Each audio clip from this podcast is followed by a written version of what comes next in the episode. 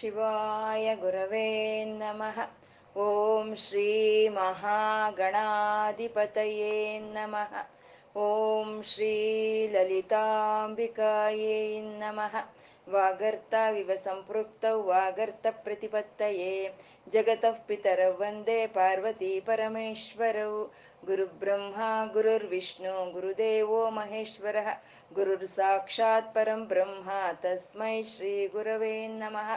गुरवे सर्वलोकानां विषजे भवरोगिणां निधये सर्वविद्यानां दक्षिणामूर्तये नमः ज्ञानानन्दमयं देवं निर्मलस्फटिकाकृतिम् आधारं सर्वविद्यानां हयग्रीवमुपास्महे श्रुतिस्मृतिपुराणानाम् आलयं करुणालयं नमामि भगवत्पादशङ्करं लोकशङ्करम् अज्ञानां जाह्नवीतीर्थं विद्यातीर्थं विवेकिनाम् सर्वेषां सुखदं तीर्थं भारती तीर्थमाश्रये सिन्दूरारुणविग्रहां त्रिनयनं माणिक्यमौळिस्फुर तारानायकशेखरां स्मितमुखीमापीनवक्षोरुहां पाणिभ्यामलिपूर्णरत्नचषकं रक्तोत्पलं बिभ्रतिं सौम्यं रत्नघटस्थचरणां ध्यायेत्परमाम्बिकाम् ಅರುಣವರ್ಣದ ಕಾಂತಿಯಿಂದ ಪ್ರಕಾಶಿಸ್ತ ಮೂರು ನೇತ್ರಗಳನ್ನ ಹೊಂದಿದ್ದು ರತ್ನಮಯವಾದಂಥ ಕಿರೀಟವನ್ನ ಧರಿಸಿ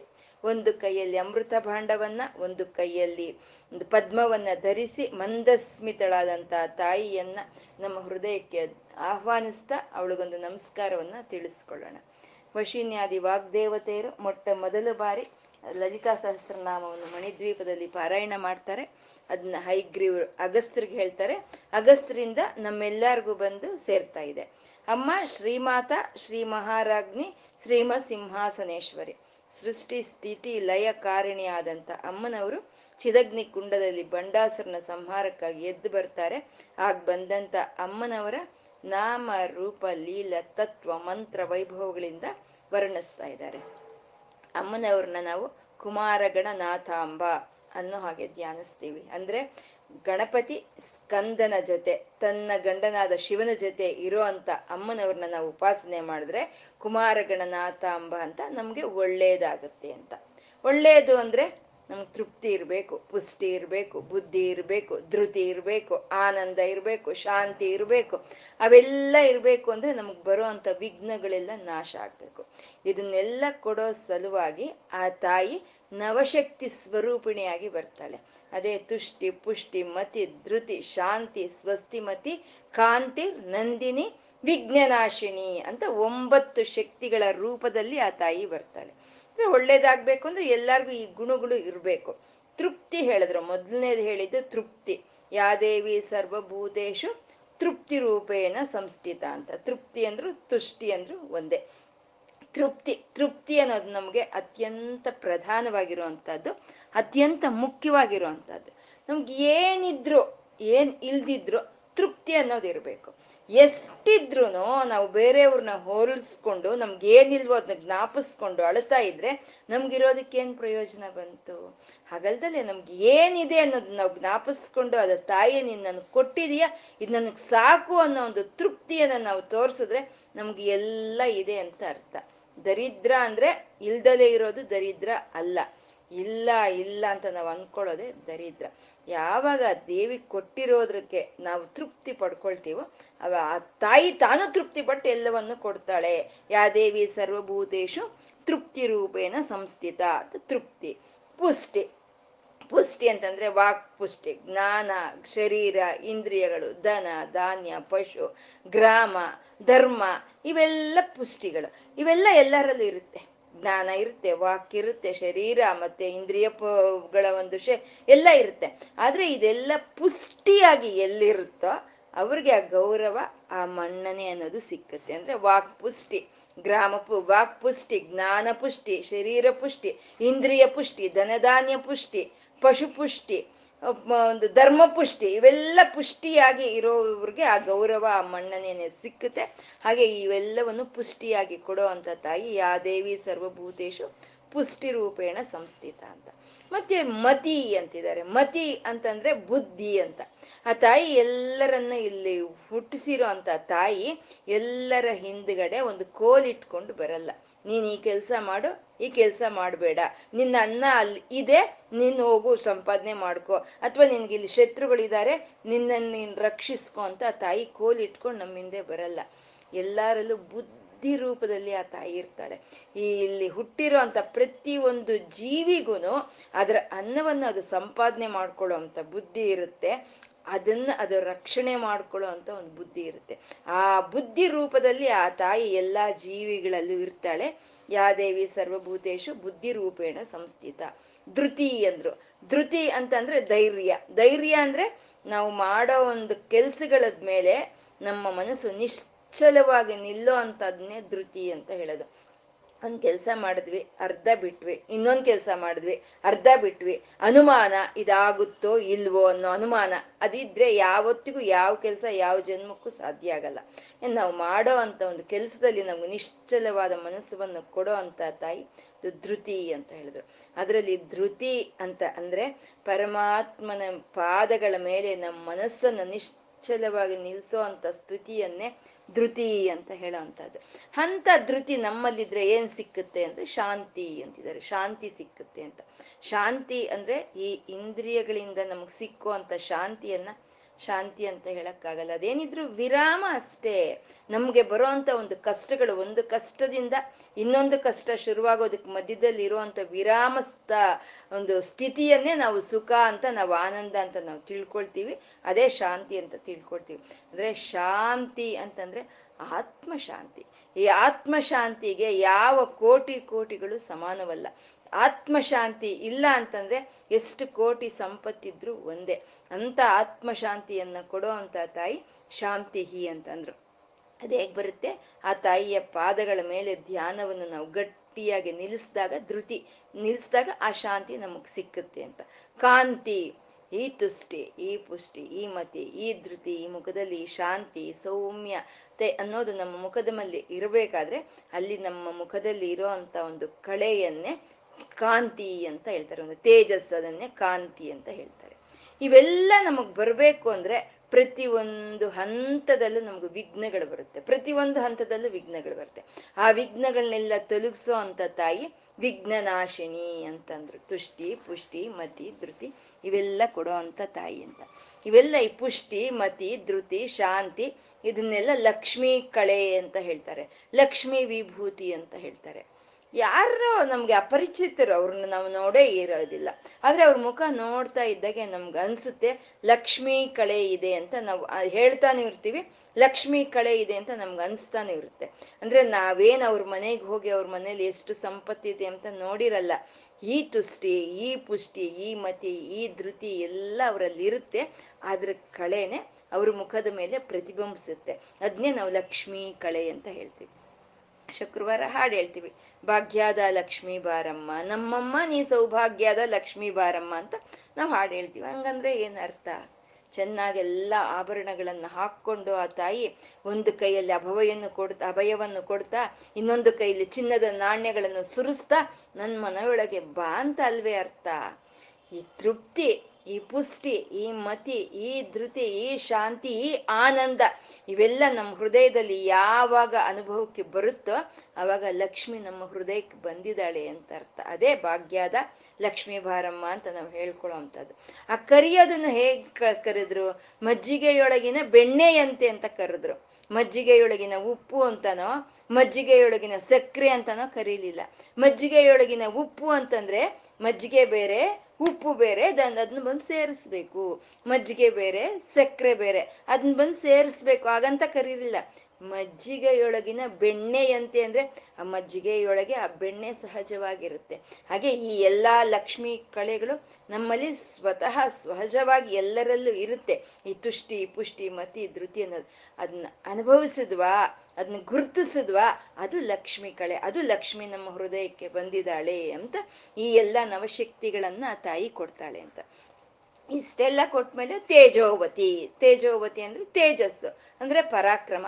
ಈ ತೃಪ್ತಿ, ಈ ಪುಷ್ಟಿ, ಈ ಧೃತಿ, ಈ ಮತಿ, ಈ ಆನಂದ, ಈ ಸಂತೋಷ ಸಂತೋಷ, ಈ ಒಂದು ಶಾಂತಿ ಅನ್ನೋದು ನಮ್ಮಲ್ಲಿ ಇರಬೇಕಾದ್ರೆ ನಾವು ಯಾವ ಕೆಲಸ ಬೇಕಾದರೂ ಮಾಡ್ಕೊಂಡು ಬರ್ಬೋದು. ಅಂತ ತೇಜಸ್ಸು ನಮ್ಮಲ್ಲಿ ಬರುತ್ತೆ ಅನ್ನೋದನ್ನೇ ತೇಜೋವತಿ ಅನ್ನುವಂಥ ನಾಮ ಹೇಳೋವಂಥದ್ದು. ಮತ್ತೆ ತೇಜೋವತಿ ಅಂದ್ರೆ ತೇಜಸ್ಸು. ಸೂರ್ಯ, ಚಂದ್ರ, ಗ್ರಹ, ನಕ್ಷತ್ರಗಳು, ನಮ್ಮ ನೇತ್ರಗಳಿಗೂ, ನಮ್ಮ ಆತ್ಮಕ್ಕೂ ಎಲ್ಲಿಂದ ತೇಜಸ್ಸು ಸಿಗ್ತಾ ಇದೆಯೋ ಆ ಆ ತಾಯಿ ತೇಜೋವತಿ ಅಂತ.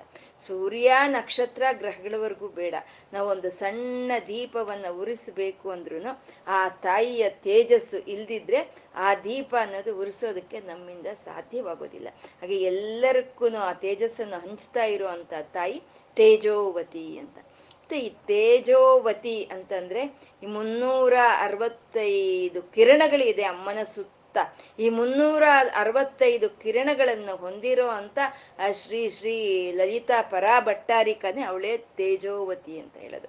ಯಾವ ಕಿರಣಗಳು? ಮುನ್ನೂರ ಅರವತ್ತೈದು ಕಿರಣಗಳು ಯಾವುವು ಅಂತಂದ್ರೆ, ಲಲಿತಾ ಸಹಸ್ರನಾಮದಲ್ಲಿ ನೂರ ವರೆ ಶ್ಲೋಕಗಳಿದೆ.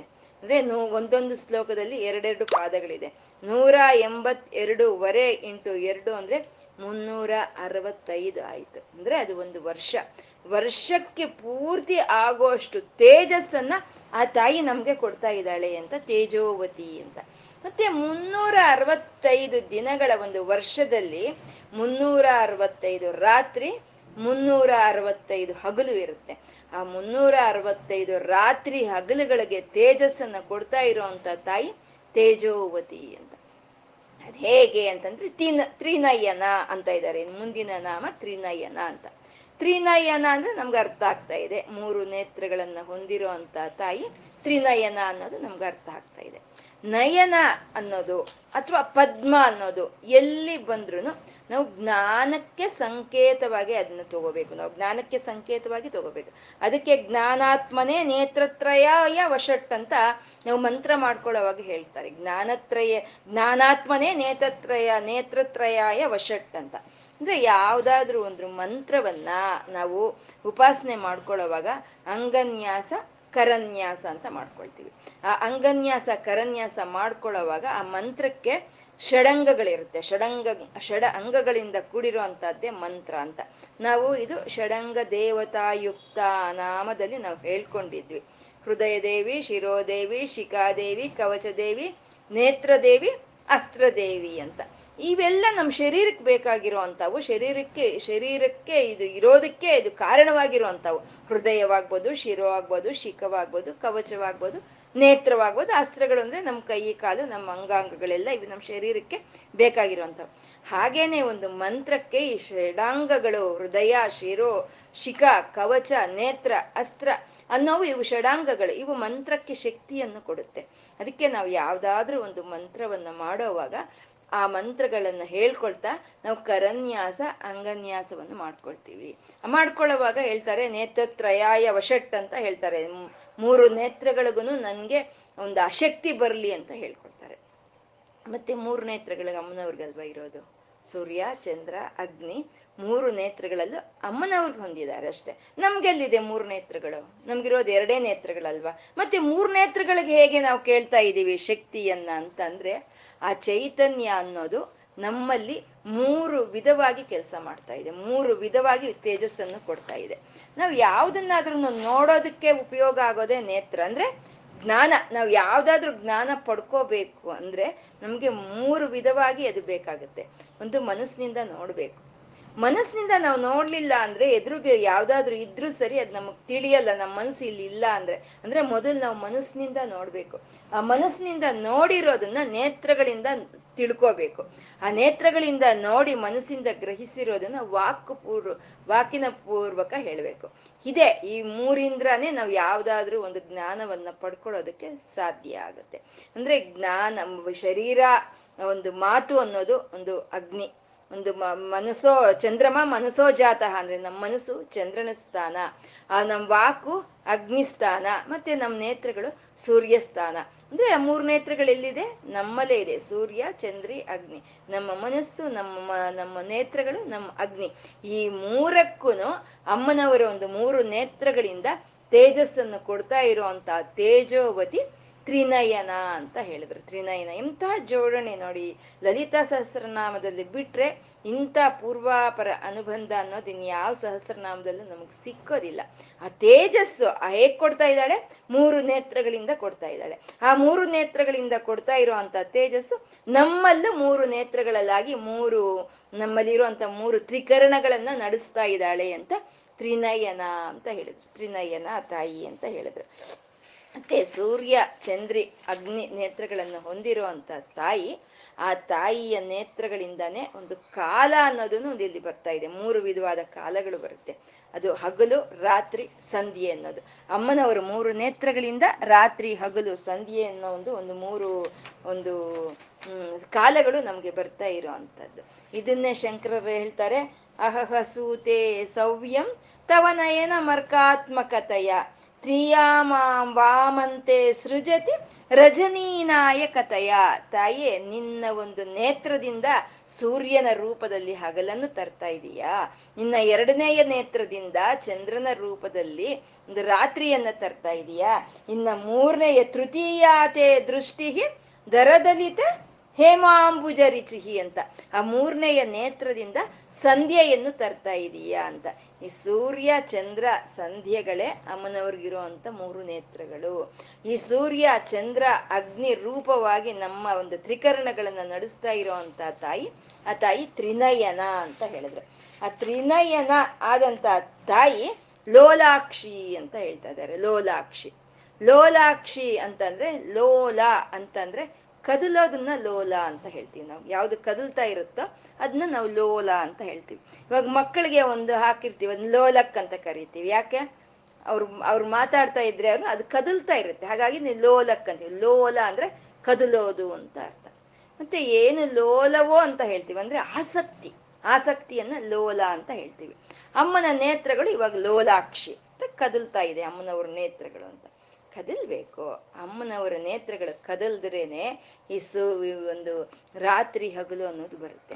ಅಮ್ಮನವ್ರ ನೇತ್ರಗಳು ಕದಲ್ಲೇ ಇಲ್ಲ ಅಂದ್ರೆ ರಾತ್ರಿ ಇದ್ರೆ ರಾತ್ರಿನೇ ಇರುತ್ತೆ, ಹಗಲಿದ್ರೆ ಹಗಲೇ ಇರುತ್ತೆ. ಹಾಗಾಗಿ ಆ ಲೋಲಾಕ್ಷಿ ಆ ನೇತ್ರಗಳನ್ನು ಕದಲ್ಸ್ತಾ ಆ ತಾಯಿ ರಾತ್ರಿ ಹಗಲನ್ನು ತರ್ತಾ ಇದ್ದಾಳೆ ಅಂತ ಲೋಲಾಕ್ಷಿ ಅಂದ್ರು. ಮತ್ತೆ ಲೋಲ ಅಂತಂದ್ರೆ ಆಸಕ್ತಿ ಅಂತ ಹೇಳೋದು. ಆಸಕ್ತಿ ಅಂದ್ರೆ? ಪ್ರೀತಿ ಅಂತ ಹೇಳೋದು. ಆ ತಾಯಿಯ ಒಂದು ನೇತ್ರಗಳು ಲೋಲಾಕ್ಷಿ ಅಂದ್ರೆ ಆಸಕ್ತಿಯಿಂದ ಕೂಡಿದೆ, ಪ್ರೀತಿಯಿಂದ ಕೂಡಿದೆ, ವಾತ್ಸಲ್ಯದಿಂದ ಕೂಡಿದೆ ಅಂತ.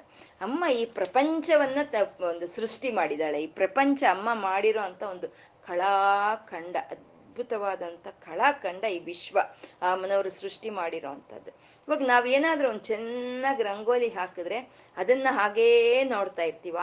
ಆಸಕ್ತಿಯಿಂದ ನೋಡ್ತಾ ಇರ್ತೀವಿ. ಅಥವಾ ಯಾವ್ದಾದ್ರು ಒಂದು ಒಂದು ಆರ್ಟ್ ಪೀಸ್ ಅಂತ ನಾವು ತಯಾರು ಮಾಡಿದ್ರೆ ಅದನ್ನ ಆಸಕ್ತಿಯಿಂದ ನಾವು ಹಾಗೇ ನೋಡ್ತಾ ಇರ್ತೀವಿ. ಮತ್ತೆ ಅಮ್ಮ ಇಂಥ ಕಳಾಕಾಂಡ ಇಂಥ ವಿಶ್ವವನ್ನ ಸೃಷ್ಟಿ ಮಾಡಿ ಆಸಕ್ತಿಯಿಂದ ಅದನ್ನ ನೋಡ್ತಾ ಇದ್ದಾಳೆ ಅಂತ ಲೋಲಾಕ್ಷಿ ಅಂತ ಅಂದ್ರು ಮತ್ತೆ ನೋಡಿದ್ರೇನೆ ಅಲ್ವಾ ಅಮ್ಮ ಕಾಪಾಡ್ಕೊಳ್ಳೋದಕ್ಕೆ ಸಾಧ್ಯ ಆಗುತ್ತೆ, ರಕ್ಷಣೆ ಮಾಡ್ಕೊಳ್ಳೋದಕ್ಕೆ ಸಾಧ್ಯ ಆಗುತ್ತೆ, ಎಲ್ಲೆಲ್ಲಿ ಏನೇನ್ ನಡೀತಾ ಇದೆ ಅಂತ ಆ ತಾಯಿ ಒಂದು ಆಸಕ್ತಿಯಿಂದ ನೋಡ್ತಾ ಇದ್ದಾಳೆ.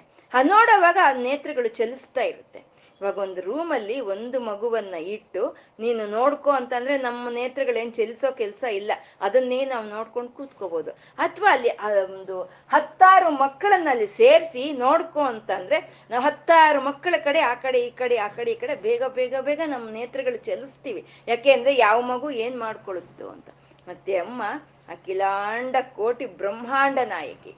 ಈ ಅಖಿಲಾಂಡವಾದಂಥ ಒಂದು ಅಖಂಡವಾದಂಥ ಈ ಬ್ರಹ್ಮಾಂಡವನ್ನೆಲ್ಲ ತಾನು ರಕ್ಷಣೆ ಮಾಡಬೇಕು ಅಂದ್ರೆ ಆ ನೇತ್ರಗಳನ್ನ ತಾಯಿ ಚಲಿಸ್ತಾ ಎಲ್ಲ ಕಡೆ ನೋಡ್ತಾ ಇದ್ದಾಳೆ ಅಂತ ಲೋಲಾಕ್ಷಿ ಅಂದ್ರು. ಮತ್ತೆ ಲೋಲ ಅಂದ್ರೆ ಭಕ್ತರು, ಭಕ್ತರ ಮೇಲೆ ಇರುವಂತ ವಾತ್ಸಲ್ಯವನ್ನೇ ಲೋಲ ಅಂತ ಹೇಳೋದು. ಭಕ್ತರನ್ನ ಕಂಡ್ರೆ ಅತೀ ವಾತ್ಸಲ್ಯ ಅಮ್ಮನವ್ರಿಗೆ. ಆ ವಾತ್ಸಲ್ಯ ಪೂರಿತವಾಗಿ ಭಕ್ತರನ್ನ ನೋಡ್ತಾ ಇರುವಂತ ತಾಯಿ ಲೋಲಾಕ್ಷಿ. ಮತ್ತೆ ಲೋಲ ಅಂದ್ರೆ ಶಿವ. ಶಿವನ್ ಮೇಲೆ ಅಮ್ಮನಿಗೆ ಪ್ರೀತಿ. ನಿಜ ಭರ್ತೃ ಮುಖಾಂಬೋಜ ಚಿಂತನಾಯೇ ನಮೋ ನಮಃ ಅಂತ. ಈ ಶಿವನ ಕಡೆ ಪ್ರೀತಿಯಿಂದ ನೋಡಿದ್ರೆ, ಭಕ್ತರ ಕಡೆ ವಾತ್ಸಲ್ಯದಿಂದ ನೋಡ್ತಾ ಇರುವಂತ ತಾಯಿ ಲೋಲಾಕ್ಷಿ ಅಂತ ಅಂದ್ರೆ ಕಾಮರೂಪಿಣಿ ಅಂತ ಇದ್ದಾರೆ. ಕಾಮರೂಪಿಣಿ. ಕಾಮರೂಪಿಣಿ ಅಂದ್ರೆ ಕಮನೀಯತ್ವಾತ್ ಕಾಮ ಅಂತ ಹೇಳೋದು ಅಂದ್ರೆ ಎಲ್ಲರೂ ಬೇಕು ಅಂತ ಬಯಸೋದನ್ನ ಕಾಮ ಅಂತ ಹೇಳ್ತೀವಿ. ಎಲ್ಲರೂ ಬೇಕು ಅಂತ ಬಯಸೋದು. ನಾವು ಏನನ್ನ ಬಯಸ್ತೀವಿ? ಎಲ್ಲರೂ ಸರಿ, ಏನನ್ನು ಬಯಸ್ತೀವಿ? ನಾವು ಸುಮ್ಮನೆ ಹೇಳ್ತೀವಿ ಅಷ್ಟೇ, ವಸ್ತುಗಳು ಚಿನ್ನ, ಬೆಳ್ಳಿ, ಬಂಗಾರ, ಅದು, ಇದು ಅಂತ ವಸ್ತುಗಳ ಹೆಸರು ಹೇಳ್ತೀವಿ. ಆದರೆ ನಿಜವಾಗ್ಲೂ ನಮ್ಗೆ ಬೇಕಾಗಿರೋದು ಆನಂದ. ಒಂದು ಚಿನ್ನ ತಗೊಂಡ್ವಾ ಅದರಿಂದ ಆನಂದ ಆಗುತ್ತೆ. ಹಾಗಾಗಿ ಆನಂದಕ್ಕೆ ನಮ್ಗೆ ಅದು ಬೇಕು. ಚಿನ್ನ ತಗೊಂಡ್ರೆ ನಮ್ಗೇನೋ ನೋವಾದ್ರೆ ನಾವು ಯಾಕೆ ಬೇಕು ಅಂದ್ಕೊಳ್ತೀವಿ ಅದನ್ನ? ಅಂದ್ರೆ ಎಲ್ಲರೂ ಬಯಸೋದು ಆನಂದ ಅಂತ. ಕಾಮರೂಪಿಣಿ ಅಂತಂದ್ರೆ ಸಚ್ಚಿತ್ತಾನಂದ ಸ್ವರೂಪಿಣಿ ಆ ತಾಯಿ ಅಂತ ಕಾಮರೂಪಿಣಿ ಅಂತಂದ್ರು.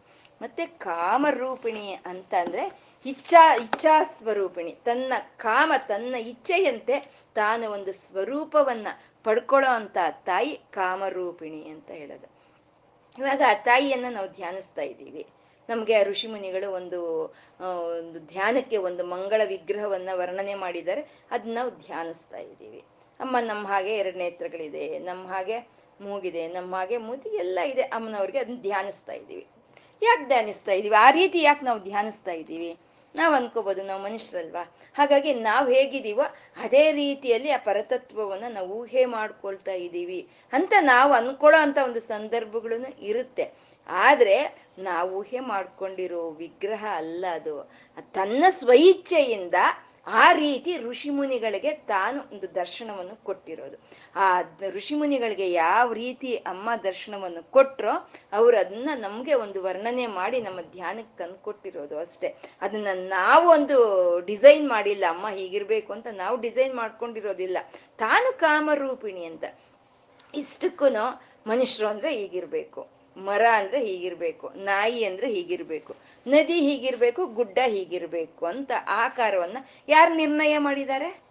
ನಾವ ನಿರ್ಣಯ ಮಾಡಿದೀವಿ. ಇಲ್ಲ, ಆ ಆಕಾರವನ್ನು ಹಿಡಿದು ನಾವು ಇವ್ರ ಮನುಷ್ಯರು ಇವ್ರ ನಾಯಿ, ಇವ್ರ ಬೆಟ್ಟ ಅಂತ ನಾವು ಹೇಳ್ತಾ ಇದೀವಿ ಅಷ್ಟೇ. ಅದನ್ನ ನಿರ್ಣಯಿಸಿರೋ ಅಂಥದ್ದು ಆ ತಾಯಿ. ಆ ರೀತಿ ಮನುಷ್ಯರನ್ನ ಬೆಟ್ಟಗಳನ್ನ ಎಲ್ಲ ಪ್ರಾಣಿಗಳನ್ನ ಸೃಷ್ಟಿ ಮಾಡಿ ಅದ್ರೊಳಗೆ ತಾನು ಪ್ರವೇಶ ಮಾಡಿದಾಳೆ. ಅಂದ್ರೆ ಕಾಮರೂಪಿಣಿ ತನ್ನ ಇಚ್ಛೆಯಂತ ಈ ರೂಪಗಳನ್ನು ಇಲ್ಲಿ ತಂದಿದ್ದಾಳೆ. ಅನೇಕ ರೂಪ ರೂಪಾಯ ವಿಷ್ಣುವೇ ಸರ್ವಜಿಷ್ಣು ಅಂತ ಎಲ್ಲಾ ರೂಪಗಳು ಆ ತಾಯಿಯ ರೂಪಗಳೇ. ಎಲ್ಲಾ ರೂಪಗಳು ತನ್ನ ಇಚ್ಛೆಯಿಂದ ಬಂದಿರೋ ಅಂತ ರೂಪಗಳೇ ಅವು ಅಂತ ಕಾಮರೂಪಿಣಿ ಅಂತಂದ್ರು. ಮತ್ತೆ ಕಾಮರೂಪಿಣಿ ಅಂತ ಅಂದ್ರೆ ಪರಮಾತ್ಮನ ಸಂಕಲ್ಪ ಶಕ್ತಿಯನ್ನೇ ಕಾಮರೂಪ ಅಂತ ಹೇಳೋದು. ಯಾಕೆಂದ್ರೆ ಪರಮಾತ್ಮನಿಗೆ ಬಂತು, ಸಂಕಲ್ಪ ಬಂತು, ಸೃಷ್ಟಿ ಮಾಡಬೇಕು ಅಂತ. ಸೃಷ್ಟಿ ಮಾಡಬೇಕು ಅಂತ ಸಂಕಲ್ಪ ಬಂದಾಗ ಅವನಿಂದ ಆ ಶಕ್ತಿ ಆಚೆ ಬಂತು. ಅಂದ್ರೆ ಆ ಶಕ್ತಿ ಯಾವುದು? ಸಂಕಲ್ಪ ಶಕ್ತಿ. ಪರಮಾತ್ಮನ ಸಂಕಲ್ಪ ಶಕ್ತಿ.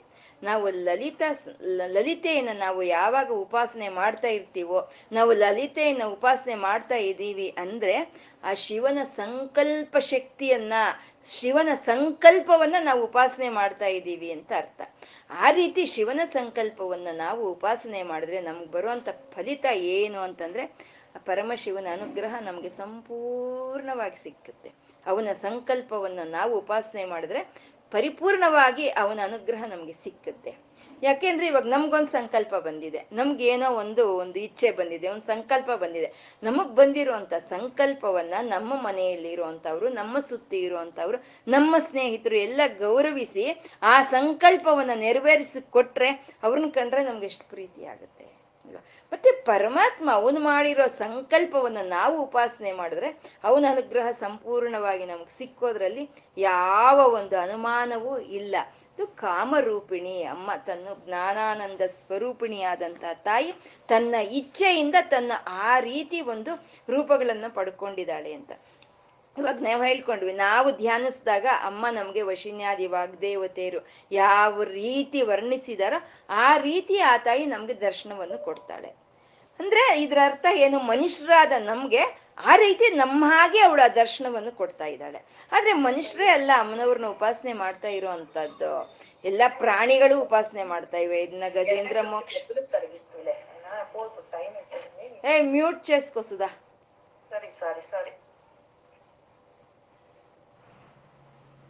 ನಮ್ಮ ಹಾಗೆ ಮನುಷ್ಯರ ಹಾಗೆ ಎಲ್ಲಾ ಪ್ರಾಣಿಗಳು ಅಮ್ಮನವ್ರನ್ನ ಉಪಾಸನೆ ಮಾಡುತ್ತೆ ಅನ್ನೋದು ನಮ್ಗೆ ಗಜೇಂದ್ರ ಮೋಕ್ಷ ಹೇಳುತ್ತೆ, ಇನ್ನು ಕಾಳಹಸ್ತಿ ಮಹಾತ್ಮ ಹೇಳುತ್ತೆ, ಅನೇಕ ಪುರಾಣಗಳು ಹೇಳುತ್ತೆ, ಎಷ್ಟೋ ವಿಧವಾದ ಎಲ್ಲಾ ಪ್ರಾಣಿಗಳು ಅಮ್ಮನವ್ರನ್ನ ಉಪಾಸನೆ ಮಾಡುತ್ತೆ ಅಂದ್ರೆ. ಬಹುಶಃ ಯಾವ ಪ್ರಾಣಿ ಅಮ್ಮನವ್ರನ್ನ ಉಪಾಸನೆ ಮಾಡಿದ್ರು, ಆ ಒಂದು ರೂಪದಲ್ಲಿ ಅಮ್ಮನವರು ಅವಕ್ಕೆ ದರ್ಶನ ಕೊಡ್ಬೋದು ಅಂತ ಕಾಣಿಸುತ್ತೆ. ಅಂದ್ರೆ ಇವಾಗ ಸಿಂಹ, ಒಂದು ಅಮ್ಮನವ್ರನ್ನ ಉಪಾಸನೆ ಮಾಡಿದ್ರೆ ಸಿಂಹದ ರೂಪದಲ್ಲೇ ಅದು ದರ್ಶನ ಕೊಡುತ್ತೆ. ಒಂದು ಹಾವು ಉಪಾಸನೆ ಮಾಡಿದ್ರೆ ಹಾವಿನ ರೂಪದಲ್ಲೇ ಉಪ ಒಂದು ದರ್ಶನವನ್ನು ಕೊಡುತ್ತೆ. ಮನುಷ್ಯರಾದ ನಾವು ಉಪಾಸನೆ ಮಾಡಿದ್ರೆ ನಮ್ಮ ಹಾಗೆ ಆ ತಾಯಿ ನಮ್ಗೆ ದರ್ಶನವನ್ನು ಕೊಡ್ತಾಳೆ. ಅದು ಯಾರೋ ಒಬ್ರು ನಿರ್ದೇಶನೆ ಮಾಡಿರೋದಲ್ಲ, ಕಾಮರೂಪಿಣಿ ತನ್ನ ಇಚ್ಛೆಯಿಂದ ತಾನು ಆ ರೂಪಗಳನ್ನ ಧರಿಸ್ತಾ ಇದ್ದಾಳೆ ಅಂತ ಆ ತಾಯಿ ಕಾಮರೂಪಿಣಿ ಅಂತಂದ್ರು. ಮಾಲಿನಿ ಅಂತ ಇದ್ದಾರೆ. ಮಾಲಿನಿ, ಹಂಸಿನಿ, ಮಾತಾ, ಮಲಯಾಚಲವಾಸಿನಿ ಅನ್ನೋದು ಇದು ಒಂದು ಗುಂಪಿಗೆ ಸೇರಿರುವಂತ ಒಂದು ನಾಮಗಳು ಮಾಲಿನಿ ಅಂತ ಇದ್ದಾರೆ.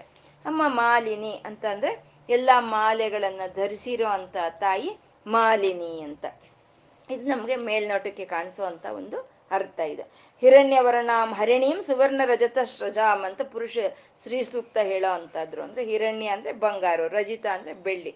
ಬೆಳ್ಳಿಯಿಂದ ಮಾಡಿರೋ ಅಂತವು ಬಂಗಾರದಿಂದ ಮಾಡಿರೋ ಅಂತ ಅನೇಕವಾದ ಆಭರಣಗಳನ್ನ ಆ ತಾಯಿ ಧರಿಸಿ ಇದ್ದಾಳೆ ಅನ್ನೋದು ಮಾಲಿನಿ ಅನ್ನೋ ಒಂದು ನಾಮ ನಮ್ಗೆ ಹೇಳೋ ಅಂಥದ್ದು. ಇದು ರತ್ನಗ್ರೈವೇಯ ಚಿಂತಾ ಕಲೋಲ ಮುಕ್ತ ಫಲಾನ್ವಿತದಲ್ಲಿ ಹೇಳ್ಕೊಂಡಿದ್ದೀವಿ ನಾವು. ಆ ತಾಯಿ ಅನೇಕವಾದ ಧಾತುಗಳಿಂದ ಮಾಡಿರುವಂತ ಎಲ್ಲಾ ವಿಧವಾದ ಮಾಲೆಗಳನ್ನ ಆ ತಾಯಿ ಧರಿಸಿ ಇದ್ದಾಳೆ ಅನ್ನೋದನ್ನ ಅದು ನಮ್ ನಾವಲ್ಲಿ ಹೇಳ್ಕೊಂಡಿದ್ವಿ. ಮತ್ತೆ ಹೂವು ಸು ಒಂದು ಸುಗಂಧ ಭರಿತವಾದ ಹೂಗಳಿಂದ ಮಾಡಿರೋ ಮಾಲೆಗಳನ್ನ ಧರಿಸಿರೋ ಅಂತ ತಾಯಿ ಮಾಲಿನಿ ಅಂತ. ಅಂದ್ರೆ ಇದು ನಮ್ಗೆ ಮೇಲ್ನೋಟಕ್ಕೆ ಕಾಣಿಸೋ ಅಂತ ಒಂದು ಒಂದು ಅರ್ಥ ಇದು. ಮಾಲಿನಿ ಅಂತ ಅಂದ್ರೆ ಮಾಲಿನಿ ಮಾಲಿನಿ ಮಂತ್ರ ಅಂತಂದ್ರೆ ಆಯಿಂದ ಕ್ಷಾವರೆಗೂ ಇರೋ ಅಕ್ಷರಗಳನ್ನೇ ಮಾಲಿನಿ ಮಂತ್ರ ಅಂತ ಹೇಳ್ತಾರೆ. ಇದನ್ನ ವರ್ಣಮಾಲೆ ಅಂತ ಹೇಳ್ತಾರೆ. ಇದನ್ನೇ ಅಕ್ಷಮಾಲೆ ಅಂತ ಹೇಳ್ತಾರೆ. ಆಯಿಂದ ಕ್ಷಾವರೆಗೂ ಇರುವಂತ ಅಕ್ಷರಗಳು, ಐವತ್ತು ಅಕ್ಷರಗಳು. ಆಯಿಂದ ಅಂ ಅಹಾವರೆಗೂ. ಒಂದು ಕ್ರಮವಾದ್ರೆ ಕಾಕಾಗಂಗ್ಯ ಚಾ ಚಾ ಜನ್ಯ ಅಂತ ಅಕ್ಷಾವರೆಗೂ ಮತ್ತೆ ಇನ್ನೊಂದು ಒಂದು ಕ್ರಮವನ್ನ ಹೇಳ್ತಾರೆ. ಈ ಕ್ರಮವನ್ನು ಯಾರು ಏರ್ಪಾಟ್ ಮಾಡಿದ್ರು? ಈ ಇಂದ ಹಿಡಿದು ಕ್ಷಾವರೆಗೂ ಈ ಅಕ್ಷರಗಳು ಹೀಗೆ ಇರಬೇಕು, ಈ ಅಕ್ಷರ ಇದಾದ್ಮೇಲೆ ಇದು ಬರಬೇಕು ಅಂತ ಯಾರು ಇದನ್ನ ಏರ್ಪಾಟ್ ಮಾಡಿದ್ರು? ನಮ್ಮ ಋಷಿ ಮುನಿಗಳು ನಮಗ್ ಕೊಟ್ರು. ಆ ಋಷಿ ಮುನಿಗಳಿಗೆ ಹೇಗ್ ಗೊತ್ತಾಯ್ತು ಇದು ಅಂತ ಅಂದ್ರೆ ಪರಮಶಿವನು, ಮಹೇಶ್ವರನು ಢಮರುಕುನಾದ ಮಾಡ್ತಾನೆ. ಅವನ ಆ ಢಮರುಕುನಾದ ಮಾಡಿದಾಗ ಆ ಢಮರುಕುನಾದದಿಂದ ಹದ್ನಾಲ್ಕು ವಿಧವಾದ ಶಬ್ದಗಳು ಬರುತ್ತೆ. ಆ ಹದ್ನಾಲ್ಕು ವಿಧವಾದ ಶಬ್ದಗಳಿಗೆ ಸೂಕ್ಷ್ಮವಾದಂತ ಒಂದು ಶಬ್ದಗಳನ್ನು ಸೇರಿಸ್ಕೊಂಡ್ರೆ ಅದು ಆ ಇಂದ ಕ್ಷವರೆಗೂ ಇರುವಂತ ಐವತ್ತು ಅಕ್ಷರಗಳು ಆಯಿತು ಅಂತ.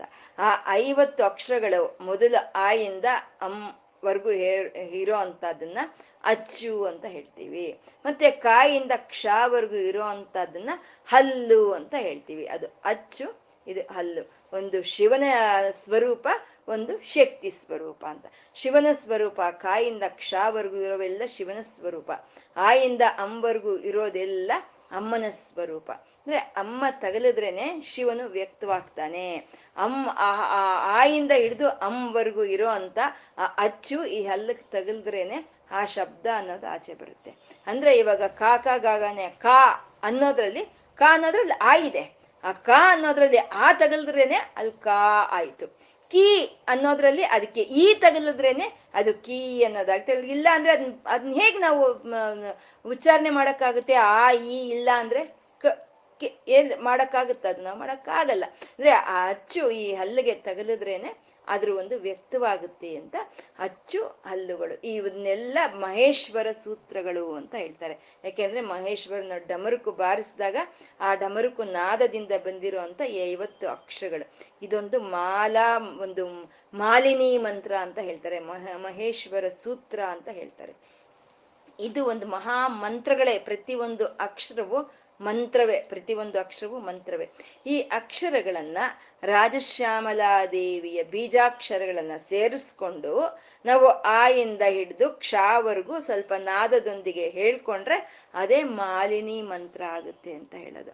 ಇಲ್ಲ, ಅದು ಗುರುಮುಖಿಯನ್ನ ಪಡ್ಕೋಬೇಕು ನಾವು. ಆ ಗುರುಮುಖಿಯನ್ನ ಪಡ್ಕೊಳ್ಳೋದಕ್ಕೆ ನಮ್ಗೆ ಸಾಧ್ಯ ಆಗ್ಲಿಲ್ಲ ಅಂತ ಅಂದ್ರೆ ಆಯಿಂದ ಹಿಡ್ದು ಕ್ಷಾವರೆಗೂ ಇರೋ ಅಕ್ಷರಗಳನ್ನ ನಾವು ಒಂದು ಸಲ ಹೇಳ್ಕೊಂಡು ನಾವು ನಮಸ್ಕಾರ ಮಾಡಿದ್ರು ನಮ್ಗೆ ಆ ವಾಗ್ದೇವತೆಯ ಅನುಗ್ರಹ, ಆ ಸರಸ್ವತಿಯ ಅನುಗ್ರಹ ಅನ್ನೋದು ನಮ್ಗೆ ಸಂಪೂರ್ಣವಾಗಿ ಸಿಕ್ಕುತ್ತೆ ನಾವು ಇದನ್ನ ಮಕ್ಕಳಿಗೂ ಅಭ್ಯಾಸ ಮಾಡ್ಬೇಕು. ಆಯಿಂದ ಕ್ಷಾವರೆಗೂ ಹೇಳಿಕೊಂಡು ದೇವಿಗೆ ಒಂದು ನಮಸ್ಕಾರ ಮಾಡೋ ಅಂತ ಒಂದು ಒಂದು ಇಂಥ ನಿಯಮವನ್ನು ನಾವು ಆ ಹುಡುಗರಿಗೆ ಅಭ್ಯಾಸ ಮಾಡಿಸ್ಬೇಕು. ಅದರಿಂದ ವಾಗ್ದೇವಿಯ ಒಂದು ಅನುಗ್ರಹ ಅನ್ನೋದು ನಮಗೆ ಸಂಪೂರ್ಣವಾಗಿ ಸಿಕ್ಕುತ್ತೆ ಅಂತ. ಇದು ಅಕ್ಷರ, ಈ ಅಕ್ಷರಗಳನ್ನೆಲ್ಲ ಧರಿಸಿರೋ ಅಂತ ತಾಯಿ ಒಂದು ಮಾಲಿನಿ ಅಂತ ಹೇಳಿದ್ರು. ಈ ಅಕ್ಷರಗಳು ಆಯಿಂದ ಹಿಡಿದು ಕ್ಷಾವರೆಗೂ ಇರುವಂತ ಅಕ್ಷರಗಳನ್ನೆಲ್ಲ ಆ ತಾಯಿ ಮಾಲೆಯನ್ನಾಗಿ ಹಾಕೊಂಡಿದ್ದಾಳೆ ಅಂತ ಮಾಲಿನಿ ಅಂತ ಹೇಳಿದ್ರು. ಮತ್ತೆ ಈ ಶ್ರಿಯಂ ವಾಸಯಮೇ ಕುಲೆ ಮಾತರಂ ಪದ್ಮಮಾಲಿನಿ ಅಂತ ಹೇಳ್ತಾ ಇದ್ದಾರೆ. ಶ್ರೀಯಂ ವಾಸಯಮೇ ಕುಲೆ ಅಂದ್ರೆ ಕುಲೆ, ನನ್ನ ಕುಲದಲ್ಲಿ ಆ ತಾಯಿ ನಿವಾಸ ಮಾಡ್ಲಿ ಅಂತ. ಅಂದ್ರೆ ನನ್ನ ಕುಲ ಅಂತ ಅಂದ್ರೆ ಬ್ರಾಹ್ಮಣರು, ಕ್ಷತ್ರಿಯರು, ವೈಶ್ಯರು, ಕ್ಷುದ್ರು ಅಂತ ಇಲ್ಲ, ಅಂತ ಅಲ್ಲ ಇಲ್ಲಿ ಹೇಳ್ತಾ ಇರೋದು. ಕುಲ ಅಂತಂದ್ರೆ ಏನ್ ಹೇಳ್ಕೊಂಡ್ವಿ? ಷಟ್ಚಕ್ರಗಳನ್ನೇ ಕುಲ ಅಂತ ಹೇಳ್ಕೊಂಡ್ವಿ. ಷಟ್ಚಕ್ರಗಳನ್ನೇ ಷಟ್ ಪದ್ಮಗಳು ಅಂತ ಹೇಳ್ಕೊಳ್ತೀವಿ. ಆ ಷಟ್ ಪದ್ಮಗಳು ಒಂದಾದ್ಮೇಲೆ ಒಂದು, ಒಂದಾದ್ಮೇಲೆ ಇರುತ್ತೆ. ಅದನ್ನ ಮಾಲೆಯನ್ನಾಗಿ ಧರಿಸಿರೋ ಅಂತ ತಾಯಿ ಮಾಲಿನಿ ಅನ್ನೋದನ್ನು ಒಂದು ಅರ್ಥದಲ್ಲಿ ನಾವು ತಗೋಬಹುದು ಮಾಲಿನಿ ಅಂತ. ಮತ್ತೆ ಇಲ್ಲಿ ಅಕ್ಷರಗಳನ್ನ ಹೇಳ್ತಾ ಆಯಿಂದ ಕ್ಷವರೆಗೂ ಇರುವಂತ ಅಕ್ಷರ ಮಾಲೆಯನ್ನು ಆ ತಾಯಿ ಧರಿಸಿದಾಳೆ ಅಂತ ಹೇಳ್ತಾ, ಇಲ್ಲಿ ಷಟ್ಚಕ್ರಗಳನ್ನ ಯಾಕೆ ಹೇಳಿದ್ರು ಅಂತ ಅಂದ್ರೆ ಈ ಅಕ್ಷರಗಳು ಎಲ್ಲೋ ಇಲ್ಲ. ಈ ಅಕ್ಷರಗಳು ಎಲ್ಲ ನಮ್ಮ ಒಂದು ಷಟ್ಚಕ್ರಗಳಲ್ಲೇ ನಿಕ್ಷಿಪ್ತವಾಗಿರುತ್ತೆ. ಒಂದೊಂದು ಚಕ್ರದಲ್ಲಿ ಇಷ್ಟಿಷ್ಟು ಅಕ್ಷರಗಳು ಅಂತ ನಿಕ್ಷಿಪ್ತವಾಗಿರುತ್ತೆ. ಅದು ವಿಶುದ್ಧ ಚಕ್ರದಲ್ಲಿ ಹದ್ನಾರು ಅಕ್ಷರಗಳು, ಅನಾಹತ ಚಕ್ರದಲ್ಲಿ ಹತ್ತು ಅಕ್ಷರಗಳು, ಮಣಿಪುರ ಚಕ್ರದಲ್ಲಿ ಆರು ಅಕ್ಷರಗಳು, ಮೂಲಾಧಾರದಲ್ಲಿ ನಾಲ್ಕು ಮತ್ತೆ ಆಜ್ಞಾ ಚಕ್ರದಲ್ಲಿ ಎರಡು. ಅಕ್ಷರಗಳು ನಿಕ್ಷಿಪ್ತವಾಗಿರುತ್ತೆ. ಇದು ಎಲ್ಲ ಸೇರಿದ್ರೆ ಐವತ್ತು ಅಕ್ಷರಗಳಾಗುತ್ತೆ. ಇವು ಆ ಒಂದು ಚಕ್ರಗಳಲ್ಲಿ ಇವು ನಿಕ್ಷಿಪ್ತವಾಗಿರುತ್ತೆ ಅಂತಂದ್ರೆ ಇವಾಗ ನಾವೊಂದು ಸಿನಿಮಾ ಬರೋವಾಗ ಒಂದು ಪ್ರೋಮೋ ಅಂತ ನಾವೊಂದು ಕೊಡ್ತಾರೆ ಅಲ್ವಾ? ಹಾಗೆ ಈ ಒಂದು ಈ ಚಕ್ರಗಳಲ್ಲಿ ಅಡಗಿರೋ ಅಂತ ಈ ಅಕ್ಷರ ವಿಜ್ಞಾನವನ್ನೆಲ್ಲ ನಮ್ಗೆ ವಿಶುದ್ಧ ಚಕ್ರ ನಿಲಯ ಇಂದ ಹಿಡಿದು ಎಪ್ಪತ್ತು ನಾಮಗಳಲ್ಲಿ ನಮಗೆ ಸಂಪೂರ್ಣವಾಗಿ ಅಲ್ಲಿ ವಶಿನ್ಯಾದಿ ವಾಗ್ದೇವತೆಯರು ತಿಳಿಸ್ತಾರೆ. ಅದರ ತಿಳಿಸೋಕ್ಕೆ ಮುಂಚೆ ಇಲ್ಲಿ ಒಂದು ಪ್ರೊಮೋ ಆಗಿ ಇದನ್ನ ಹೇಳ್ತಾ ಇದ್ದಾರೆ. ಈ ಚಕ್ರಗಳಲ್ಲಿ ಈ ಅಕ್ಷರಗಳು ನಿಕ್ಷಿಪ್ತವಾಗಿದೆ ಅಂತ. ಅದನ್ನ ಸುಮ್ಮನೆ ಹೇಳ್ತಾ ಇರಲ್ಲ ಋಷಿ ಮುನಿಗಳು. ಅದು ವೈಜ್ಞಾನಿಕವಾಗಿ ಹೇಳ್ತಾ ಇದ್ದಾರೆ. ಉದಾಹರಣೆಗೆ ಹ ಅನ್ನೋದು ನಮ್ಮ ಆಜ್ಞಾ ಚಕ್ರದಲ್ಲಿ ನಿಕ್ಷಿಪ್ತವಾಗಿರುತ್ತೆ. ನಾವು ಹ ಅಂತ ಉಚ್ಚಾರಣೆ ಮಾಡಿದಾಗ ಅದು ಎಲ್ಲಿ ಬರ್ತಾ ಇದೆ? ಸ್ಪಂದನೆ. ಆಜ್ಞಾ ಚಕ್ರದಲ್ಲೇ ಬರ್ತಾ ಇದೆ ನಾವು ಹಾ ಅಂತ ಅಂದಾಗ ಆ ಸ್ಪಂದನೆ ನಮ್ಗಿಲ್ಲಿ ಆಜ್ಞಾ ಚಕ್ರದಲ್ಲೇ ಬರ್ತಾ ಇರೋ ಅಂಥದ್ದು. ನಾವು ಆ ಅಂದಾಗ ಅದಿಲ್ಲಿ ಬರ್ತಾ ಇಲ್ಲ ಆಜ್ಞಾ ಚಕ್ರದಲ್ಲಿ ಬರ್ತಾ ಇಲ್ಲ, ಆ ಅಂದಾಗ ಕಂಠದಲ್ಲಿ ಬರ್ತಾ ಇದೆ. ಕ ಅಂದಾಗೆ ಅದು ನಮ್ಗೆ ಹೃದಯದಿಂದ ಬರ್ತಾ ಇದೆ. ಅಂದ್ರೆ ಆ ಚಕ್ರಗಳಲ್ಲಿ ಆಯಾಯ, ಚಕ್ರಗಳಲ್ಲಿ ಆಯಾ ಅಕ್ಷರಗಳು ನಿಕ್ಷಿಪ್ತವಾಗಿರುತ್ತೆ ಅಂತ. ಆ ಚಕ್ರಗಳಲ್ಲಿ ಈ ಅಕ್ಷರಗಳೆಲ್ಲ ಮಾಲೆಯಾಗಿ ತಿರುಗ್ತಾ ಇರುತ್ತೆ ತಿರುಗ್ತಾ ಇರುತ್ತೆ. ಅದನ್ನೇ ಮಾಲಿನಿ ಅದನ್ನ ಧರಿಸಿರೋ ಅಂತ ತಾಯಿ ಮಾಲಿನಿ ಅಂತ ಹೇಳಿದ್ರು. ಅರ್ಥ ಆಗ್ತಾ ಇದೆಯಾ? ಇವಾಗ ನಾವು ನಮೋ ನಾರಾಯಣಾಯ ಅಂತ ಹೇಳ್ಕೊಳ್ತೀವಿ.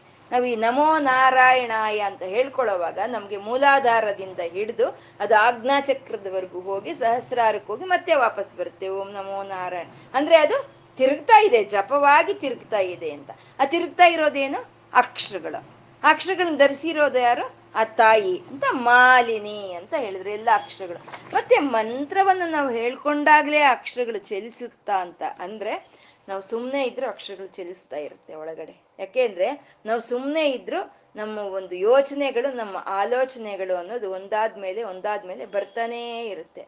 ಆಲೋಚನೆಗಳು ಯಾವ ರೂಪದಲ್ಲಿ ಬರುತ್ತೆ?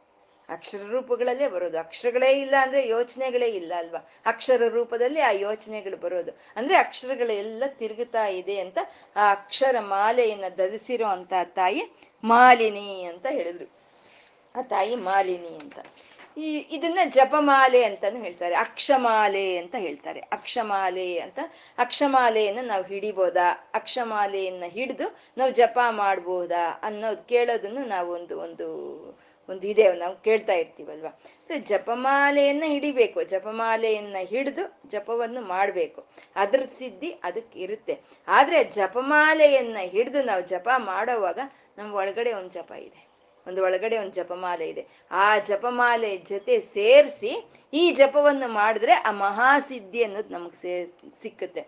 ಆ ಒಳಗಡೆ ಇರೋಂಥ ಜಪಮಾಲೆನೆ ನಮ್ಮ ಉಚ್ಛ್ವಾಸ ನಿಶ್ವಾಸಗಳು. ನಮ್ಮ ಉಚ್ಛ್ವಾಸ ನಿಶ್ವಾಸಗಳು ನಿರಂತರ ಮಾಲೆಯಾಗಿ ತಿರುಗ್ತಾ ಇದೆ.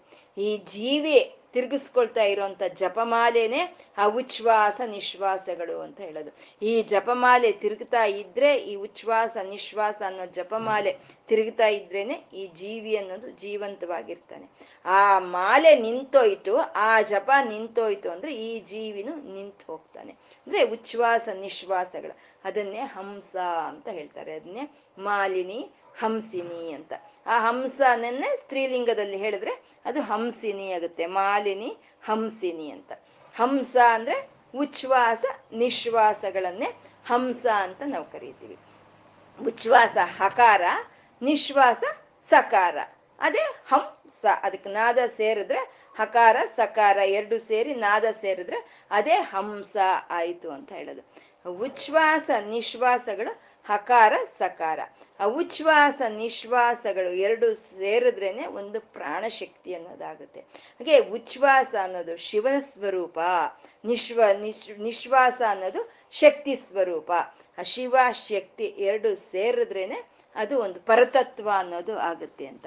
ಹಾಗೆ ಈ ತಾಯಿ ಹಂಸ ಪ್ರಾಣ ಶಕ್ತಿ ಸ್ವರೂಪದಲ್ಲಿ, ಒಂದು ಚೈತನ್ಯ ಸ್ವರೂಪದಲ್ಲಿ, ಒಂದು ಜಪಮಾಲೆಯನ್ನು ಹಿಡಿದು ಪ್ರತಿಯೊಂದು ಜೀವಿಯಲ್ಲಿ ಆ ತಾಯಿ ತಿರುಗ್ತಾ ಇದ್ದಾಳೆ ಅಂತ ಹೇಳ್ತಾ, ಆ ತಾಯಿ ಹಂಸ ಅಂತ ಹೇಳಿದ್ರು. ಉಚ್ಛ್ವಾಸ, ನಿಶ್ವಾಸಗಳೊಂದಿಗೆ ನಮ್ಮ ಜ ಪ್ರತಿ ಒಂದು ಪ್ರಾಣಿಯಲ್ಲೂ ತಿರುಗ್ತಾ ಇರೋ ಅಂತ ತಾಯಿ ಒಂದು ಹಂಸ ಹಾಗೆ ಅಂತ ಹೇಳಿದ್ರು. ಆ ತಾಯಿ ಹಂಸ ಸ್ವರೂಪಿಣಿ, ಪ್ರಾಣ ಶಕ್ತಿ ಸ್ವರೂಪಿಣಿ ಆ ತಾಯಿ ಅಂತ ಹೇಳ್ತಾ ಇದ್ದಾರೆ. ಅಹಂ ಸಹ, ಅಹಂ ಸ ಅಂತ ಹೇಳ್ತೀವಿ. ಅಹಂ ಸ ಅಂತಂದ್ರೆ ನಾನು, ಅಹಂ ಅಂದ್ರೆ ಏನು? ನಾನು ಅಂತ. ನಾನು ಅಂದ್ರೆ ಒಳಗಡೆ ಇರೋಂಥ ಚೈತನ್ಯನೋ ಎಲ್ಲಪ್ಪ ಮಲ್ಲಪ್ಪ ಅಂತ ಅಲ್ಲ, ನಾನು ಅಂದ್ರೆ ಒಳಗಡೆ ಇರೋ ಚೈತನ್ಯವೇ ನಾನು ಅನ್ನೋದು. ಈ ಒಳಗಡೆ ಇರೋಂಥ ಚೈತನ್ಯ, ಅಹಂ ಸಹ ಸಹ ಅಂದ್ರೆ ಅದು ಶಕ್ತಿ, ಆ ತಾಯಿ, ಆ ತಾಯಿಯ ಜೊತೆಯಲ್ಲಿ ತಾದಾಪ್ಯವನ್ನು ಹೊಂದೋದನ್ನೇ ಹಂಸ ಅಂತ ಹೇಳೋದು. ಅದೇ ಅಹಂ ಸಹನಲ್ಲಿ ಆ ಆಲುಪ್ತವಾದ್ರೆ, ಆ ಲೋಪವಾದ್ರೆ ಅದೇ ಹಂಸ ಆಯಿತು. ಅಂದ್ರೆ ಈ ಜೀವಾತ್ಮ ನನ್ನ ಒಳಗಡೆ ಇರುವಂತ ನಾನು ಅನ್ನೋ ಒಂದು ಚೈತನ್ಯ ಇದು ಯಾವುದೋ ಇಲ್ಲ, ಇದು ಆ ತಾಯಿ ಇದೆ ಅಂತ ನಾವು ತಾದಾಪ್ಯವನ್ನು ಹೊಂದೋ ಅಂಥದ್ದನ್ನೇ ನಾವು ಹಂಸ ಅಂತ ಹೇಳೋದು. ಆ- ರೀತಿ ತಾದಾಪ್ಯ ಹೊಂದಬೇಕು. ನಾನು ಅಂದ್ರೆ ಏನೋ ನಾನು ಒಂದು ನನ್ನ ಹೆಸರಲ್ಲ, ಒಂದು ತಿಮ್ಮಕ್ಕ ಅಂತಾನೋ, ಒಂದು ಗಂಗಮ್ಮ ಅಂತಾನೋ, ಹೆಸರಲ್ಲ. ಈ ಒಳಗಡೆ ಇರುವಂತ ಚೈತನ್ಯ, ಈ ಚೈತನ್ಯಕ್ಕೂ, ಆ ಪರತತ್ವಕ್ಕೂ ಯಾವುದು ಭೇದ ಇಲ್ಲ ಅನ್ನೋ ಒಂದು ತಾದಾಪ್ಯ ಅಲ್ಲಿ ಬರಬೇಕು. ನಮಗೂ ತಾದಾಪ್ಯ ಅನ್ನೋದು ಬರ್ತಾ ಇರುತ್ತೆ. ಯಾವುದೋ ಅನೇಕ ವಿಷಯಗಳಿಗೆ ನಮಗೆ ತಾದಾಪ್ಯ ಅನ್ನೋದು ಬರ್ತಾ ಇರುತ್ತೆ. ನಾವು ಒಳ್ಳೆ ಸಂಗೀತ ಕೇಳ್ತಾ ಇದ್ವಿ, ತಾದಾಪ್ಯ ಹೊಂದುತ್ತೀವಿ. ಇನ್ನು ಇನ್ನು ಕೆಲವು ಸಮಯದಲ್ಲಿ ಏನೋ ಒಂದು ಟಿ ವಿ ಸೀರಿಯಲ್ ಬರ್ತಾ ಇದೆ, ತಾದಾಪ್ಯ ಹೊಂದ್ಬಿಡ್ತೀವಿ. ಆ ಕ್ಯಾರೆಕ್ಟ್ರಲ್ಲಿ ನಾವು ಇನ್ವಾಲ್ವ್ ಆಗೋಗ್ತೀವಿ, ಆ ಟಿ ವಿ ಸೀರಿಯಲ್ ನೋಡ್ತಾ ಇದ್ರೆ. ಒಬ್ಬ ಅತ್ತೆ ಟಿ ವಿ ಸೀರಿಯಲ್ ನೋಡ್ತಾ ಕೂತಿದ್ಲಂತೆ. ಕೂತಿದ್ರೆ ಅದರಲ್ಲಿ ಒಂದು ಅತ್ತೆ ಸೊಸೆ ಇದ್ರು. ಆ ಸೊಸೆ ಏನ್ ಮಾಡಿದ್ಲು? ಅತ್ತೆಗೆ ಒಂದು ಕಾಫಿನಲ್ಲಿ ವಿಷ ಕುಡ್, ಹಾಕ್ಬಿಟ್ಟು ಅತ್ತೆಗೆ ಕೊಡೋಣ ಅಂತ ಅಂತ ಅನ್ಕೊಂಡ್ಲಂತೆ ಅನ್ಕೊಂಡಿದ್ನೇ ಅವ್ರು ತೋರಿಸ್ಲಿಲ್ಲ. ಉಳಿದ ಭಾಗ ನಾಳೆ ನೋಡಿ ಅಂತ ಹಾಕಿದ್ರಂತೆ. ಇವ್ರಿಗೆ ಟೆನ್ಷನ್ ಟೆನ್ಷನ್. ಏನ್ ಮಾಡಿದ್ಲು ಸೊಸೆ? ಏನ್ ಮಾಡಿದ್ಲು? ಕಾಫಿಗೆ ಸೇರಿಸ್ಬಿಟ್ಲೋ ಏನೋ ವಿಷ ಅನ್ನೋ ಟೆನ್ಷನ್ ಟೆನ್ಷನ್. ಅಷ್ಟೊತ್ತಿಗೆ ಸರಿಯಾಗಿ ಅವ್ರ ಸೊಸೆ ಕಾಫಿ ತಗೊಂಡ್ ಬಂದ್ರೆ, ಸೇರಿಸ್ಬಿಟ್ಯಾ? ವಿಷ ಆಗ್ಲೆ? ಅಂತ ಕೇಳಿದ್ರಂತೆ. ಅಂದ್ರೆ ಅಷ್ಟು ತಾದಾಪ್ಯ ಟಿ ವಿ ಸೀರಿಯಲ್ ಜೊತೆ ಅಷ್ಟು ತಾದಾಪ್ಯ ಹೊಂದುತ್ತಾರೆ. ಅಂದ್ರೆ ನಾವು, ನಾನು ಅನ್ನೋದು ಆ ಪರತತ್ವ, ಆ ಜೊತೆಯನ್ನ ನಾವು ತಾದಾಪ್ಯ ಹೊಂದ್ರೆ ಆ ತಾಯಿನೇ ನಮ್ಮನ್ನ ನಮ್ಮನ್ನ ಒಳ್ಳೆ ದಾರಿಲೆ ಕರ್ಕೊಂಡು ಹೋಗ್ತಾಳೆ ಅಂತೆ. ಹಾಗೆ ಹಂಸ ಆ ಹಂ, ಹ, ಸ ಎರಡು ಸೇರಿರೋ ಅಂತ ಉಚ್ಛ್ವಾಸ, ನಿಶ್ವಾಸ ಸ್ವರೂಪಿಣಿಯಾದ ತಾಯಿ, ಪ್ರಾಣಶಕ್ತಿ ಸ್ವರೂಪಿಣಿ, ಆ ತಾಯಿ ಹಂಸ ಅಂತ. ಹಂಸ ಅಂತಂದ್ರೆ ಚಲಿಸಿ ಮುಂದೆ ಹೋಗೋದನ್ನ ಹಂಸ ಅಂತ ಕರಿತೀವಿ. ಚಲಿಸಿ ಮುಂದೆ ಹೋಗೋದನ್ನ. ಅದನ್ನ ಸೂರ್ಯನ್ಗೆ ಹೇಳೋವಂಥದ್ದು. ಯಾಕೆಂದ್ರೆ ಸೂರ್ಯ ಚಲಿಸಿ ಮುಂದೆ ಹೋಗ್ತಾ ಇರ್ತಾನೆ. ಹಾಗಾಗಿ ಹಂಸ ಅಂತ ಹೇಳ್ತೀವಿ. ಅಂದ್ರೆ ಇದೇನಪ್ಪ ಹಂಸ ಹೆಸರು ತಗೊಂಡೋಗಿ ಸೂರ್ಯನ್ಗೆ ಇಟ್ಟಿದ್ದಾರೆ ಅಂತ ಅಂದ್ರೆ ಹಂಸ ಆಗ್ಬೋದು, ಅಶ್ವವಾಗ್ಬೋದು, ಎಲ್ಲ ಸೂರ್ಯನ್ಗಿರೋ ಹೆಸರುಗಳೇ. ಆ ಸೂರ್ಯನ್ಗಿರೋ ಹೆಸರುಗಳನ್ನೇ ಇವಕ್ಕೆ ಇಟ್ಟಿರೋ ಅಂಥದ್ದು ಅಷ್ಟೇನೆ. ಮತ್ತೆ ಸೂರ್ಯ ಏನೋ ಚಲಿಸ್ತಾ ಇದ್ದಾನೆ, ಸೂರ್ಯನಿಗೆ ಹಂಸ ಅಂತ ಹೇಳೋದ್ರಲ್ಲಿ ಒಂದು ಅರ್ಥ ಇದೆ. ಮತ್ತೆ ಅಮ್ಮನವ್ರಿಗೆ ಲಲಿತೆಗೆ ಯಾಕೆ ಹಂಸ ಇದೆ ಅಂತ, ಆ ತಾಯಿನೂ ಚಲಿಸ್ತಾ ಇದ್ದಾಳೆ. ಎಲ್ಲಾ ಜೀವಿಗಳಲ್ಲಿ ಪ್ರಾಣ ಶಕ್ತಿ ಸ್ವರೂಪಿಣಿಯಾಗಿ ಆ ತಾಯಿ ಚಲಿಸ್ತಾ ಇದ್ದಾಳೆ. ಆ ತಾಯಿ ಚಲಿಸ್ತಾ ಇರೋದ್ರಿಂದ ಈ ಜೀವಿ ಇದೆ. ಆ ತಾಯಿ ಆ ಮಾಲೆಯನ್ನ, ಶ್ವಾಸ ಮಾಲೆಯನ್ನ ತಿರ್ಗಿಸ್ಕೊಳ್ತಾ ಇರೋದ್ರಿಂದಾನೆ ಆ ತಾಯಿಯ ಪ್ರಾಣ ಶಕ್ತಿಯನ್ನ ನಾವು ಹಂಸ ಅಂತ ಕರಿತೀವಿ. ಹಂಸ ಅಂತ. ಮತ್ತೆ ಹಂಸ ಅಂತ ಅಂದ್ರೆ ಹಂಸ ಒಂದು ಹಂಸ ನ್ಯಾಯ ಅಂತ ಹೇಳ್ತಾರೆ. ಅಂದ್ರೆ ವಸ್ತು ವಿವೇಕ, ಸಮರ್ಥ ಇರೋವಂಥದ್ದೇ ಹಂಸ ಅಂತ. ವಸ್ತು ವಿವೇಕ ಅಂತಂದ್ರೆ ಯಾವುದು ಸತ್ಯ, ಯಾವುದು ಅಸತ್ಯ, ಯಾವುದು ನಿತ್ಯ, ಯಾವುದು ಅನಿತ್ಯ ಅಂತ ತಿಳ್ಕೊಳ್ಳೋ ಅಂತ ವಿವೇಚನೆ ಹಂಸೆಯಲ್ಲಿ ಇರುತ್ತೆ, ಹಂಸನಲ್ಲಿ ಇರುತ್ತೆ. ಆ ಹಂಸ ಮುಂದೆ ನಾವು ಹಾಲನ್ನ ಸೇರಿಸಿ, ನೀರನ್ನ ಸೇರಿಸಿ ಇಟ್ರೆ ಅದು ನೀರನ್ನ ಬಿಟ್ಟು ಹಾಲನ್ನು ತಗೊಳುತ್ತೆ. ಯಾಕೆಂದ್ರೆ ಹಾಲು ಬೇಕಾಗಿರೋ ಅಂಥದ್ದನ್ನ ಹಾಲು ತಗೊಳುತ್ತೆ. ಬೇಡದಲ್ಲೇ ಇರುವಂತ ನೀರನ್ನ ಬಿಟ್ಬಿಡುತ್ತೆ. ಇದನ್ನೇ ನಾವು ಒಂದು ವಿವೇಚನ, ಹಂಸ ವಿವೇಚನ ಅಂತ ಹೇಳ್ತೀವಿ. ವಸ್ತು ವಿವೇಕ ಸಾಮರ್ಥ್ಯ ಅಂತ ಹೇಳ್ತೀವಿ. ಅಂದ್ರೆ ಜಡವಾಗಿರೋದನ್ನ, ಚೈತನ್ಯವಾಗಿರೋದನ್ನ ಬೇರೆ ಮಾಡಿ ನೋಡ್ಬೇಕು. ಚೈತನ್ಯವನ್ನ, ಜಡವನ್ನ ಬೇರೆದನ್ನಾಗಿ ಮಾಡೋ, ನೋಡೋ ಅಂತ ಸಾಮರ್ಥ್ಯವನ್ನೇ ವಿವೇಚನೆ ಅಂತ ಹೇಳ್ತಾರೆ. ಅದನ್ನೇ ವಿವೇಕ ಅಂತ ಹೇಳ್ತಾರೆ. ಯಾಕೆಂದ್ರೆ ಯಾವಾಗ ಜಡ, ಚೈತನ್ಯ ಎರಡು ಸೇರ್ಕೊಂಡೇ ಇರುತ್ತೆ ಈ ಪ್ರಕೃತಿಯಲ್ಲಿ. ಬೇರೆ ಬೇರೆ ಇರೋದಿಲ್ಲ. ಅದೇ ಪ್ರ, ಸಮಸ್ಯೆ ಬಂದಿರೋದು. ಅಂದ್ರೆ ಈ ಶರೀರ ಜಡ, ಈ ಶರೀರದೊಳಗೆ ಇರೋಂಥ ಚೈತನ್ಯ ಇದು ಇದು ಶಾಶ್ವತ ಇದು. ಆ ಜಡವನ್ನ, ಆ ಚೈತನ್ಯವನ್ನು ನಾವು ಬೇರೆ ಮಾಡಿದ್ರೆ ಅದನ್ನೇ ಹಂಸ ವಿವೇಚನೆ ಅಂತ ಕರೀತಾರೆ. ವಿವೇಚನೆ ಅಂದ್ರೆ ವಿವೇಕ. ಆ ವಿವೇಚನೆ ಹೇಗ್ ಬರುತ್ತೆ ನಮ್ಗೆ? ಜ್ಞಾನ, ಜ್ಞಾನದಿಂದ ಈ ವಿವೇಚನೆಯಿಂದ ನಮ್ಗೆ ಜ್ಞಾನ ಬರುತ್ತೆ. ಜ್ಞಾನದಿಂದ ವಿವೇಚನೆ ಬರುತ್ತೆ. ಅಂದ್ರೆ ವಿವೇಚನೆಯಿಂದ ವಿವೇಚನೆದ ಮೇಲೆ ಜ್ಞಾನ ಇದೆ ಅಂತ ಅರ್ಥ. ವಿವೇಚನೆ ಅಂದ್ರೆ ಏನ್ ಹೇಳ್ಕೊಂಡ್ವಿ? ವಿವೇಚನ, ವಿವೇಕ ಅಂದ್ರೆ ಏನ್ ಹೇಳ್ಕೊಂಡ್ವಿ? ಹಂಸ ಅಂತ ಹೇಳ್ಕೊಂಡ್ವಿ. ಮತ್ತೆ ಹಂಸದ ಮೇಲೆ ಜ್ಞಾನ ಇದೆ ಅಂದ್ರೆ ಜ್ಞಾನ ಯಾರು? ಸರಸ್ವತಿ. ಅದಕ್ಕೆ ಸರಸ್ವತಿ ವಾಹನ ಹಂಸ ಅಂತ ಹೇಳೋದು. ಅಂದ್ರೆ ಯಾವುದು ಸತ್ಯ, ಯಾವುದು ನಿತ್ಯ ಅಂತ ನಾವು ತಿಳ್ಕೊಳ್ಳೋ ಅಂತ ವಿವೇಚನೆ. ಆ ವಿವೇಚನೆ ನಮ್ಮಲ್ಲಿದ್ದಾಗ ಆ ಜ್ಞಾನ ಅನ್ನೋದು ನಮಗ್ ಬರುತ್ತೆ. ಅದೇ ಹಂಸ ಹಂಸ ಮೇಲೆ ಇರೋ ಅಂತ ಸರಸ್ವತಿ ಅಂತ ಹೇಳೋ ಅಂಥದ್ದು ಮತ್ತೆ ನಮ್ಮಲ್ಲಿ ಸರಸ್ವತಿ ಅಂತಂದ್ರೆ ಏನು? ವಾಕ್ರೂಪಿಣಿ ಅಲ್ವಾ? ವಾಗ್ರೂಪಿಣಿ. ಅಂದ್ರೆ ಮಾತುಗಳು, ಅಕ್ಷರಗಳ ರೂಪಿಣಿ. ಆ ತಾಯಿ ಸರಸ್ವತಿ ಅಂತ ಹೇಳೋದು ಅವಳು ಹೇಗ್ ಬರ್ತಾಳೆ? ನಮ್ಮಲ್ಲಿ ಇರುವಂತ ಮಾತುಗಳು, ಅಕ್ಷರಗಳು ಹೇಗ್ ಚಲಿಸುತ್ತೆ? ಯಾವುದಾದ್ರೂ ಚಲಿಸೋದು ಪ್ರಾಣಶಕ್ತಿ ರು, ಪ್ರಾಣವಾಯುವಿಂದನೇ ಚಲಿಸುತ್ತೆ. ಯಾವುದು ಈ ಪ್ರಕೃತಿಯಲ್ಲಿ ಯಾವುದೊಂದು ಚಲಿಸ್ಬೇಕು ಅಂದ್ರೆ ಗಾಳಿ ಇರಬೇಕು. ಗಾಳಿ ಇಲ್ಲ ಅಂದ್ರೆ ಯಾವೊಂದು ಹುಲ್ಕಡ್ಡಿನೂ ಅಲ್ಲಾಡೋದಿಲ್ಲ. ಹಾಗೆ ನಮ್ಮ ಒಳಗಡೆ ಇರೋವಂಥ ಅಕ್ಷರಗಳು ಚಲಿಸ್ಬೇಕು ಅಂದ್ರೆ ನಮ್ಗೆ ಪ್ರಾಣಶಕ್ತಿ ಬೇಕು. ಪ್ರಾಣಶಕ್ತಿ ಅಂದ್ರೆ ಉಚ್ಛ್ವಾಸ, ನಿಶ್ವಾಸ. ಉಚ್ಛ್ವಾಸ, ನಿಶ್ವಾಸ ಅಂದ್ರೆ ಅಂತ ಹೇಳೋದು ಅಂದ್ರೆ ಹಂಸದ ಮೇಲೆ ಸರಸ್ವತಿ ಬರ್ತಾಳೆ ಅಂದ್ರೆ ಇದೇ ಅರ್ಥ. ಹಂ, ಸರಸ್ವತಿ ವಾಹನ, ಹಂಸ ಅನ್ನೋದಕ್ಕೆ ಇದೇ ಅರ್ಥ. ಇದು ನಮ್ಗೆ ಹಿಂದೂಗಳಾಗಿರುವಂಥವ್ರು ನಮ್ಗೆ ತಿಳಿಯಿಲ್ಲ ಈ ತತ್ವ ಏನು ಅನ್ನೋದು. ಈ ಬೇರೆ ಮತಸ್ಥರು, ಬೇರೆ ದೇಶ, ವಿದೇಶಿಯರು ಎಲ್ಲ ಹೇಳನೆ ಮಾಡ್ತಾರೆ, ಏನೋ ನಿಮ್ಮ ದೇವತೆಗಳು ಹಂಸ ಮೇಲೆ ಬರೋದೇನೋ, ಒಂದು ಇಲಿ ಮೇಲೆ ಬರೋದೇನೋ ಅಂತ ಅವ್ರು ಹೇಳನೆ ಮಾಡ್ತಾರೆ. ನಮ್ಗೆ ತಿಳಿದಿಲ್ಲ.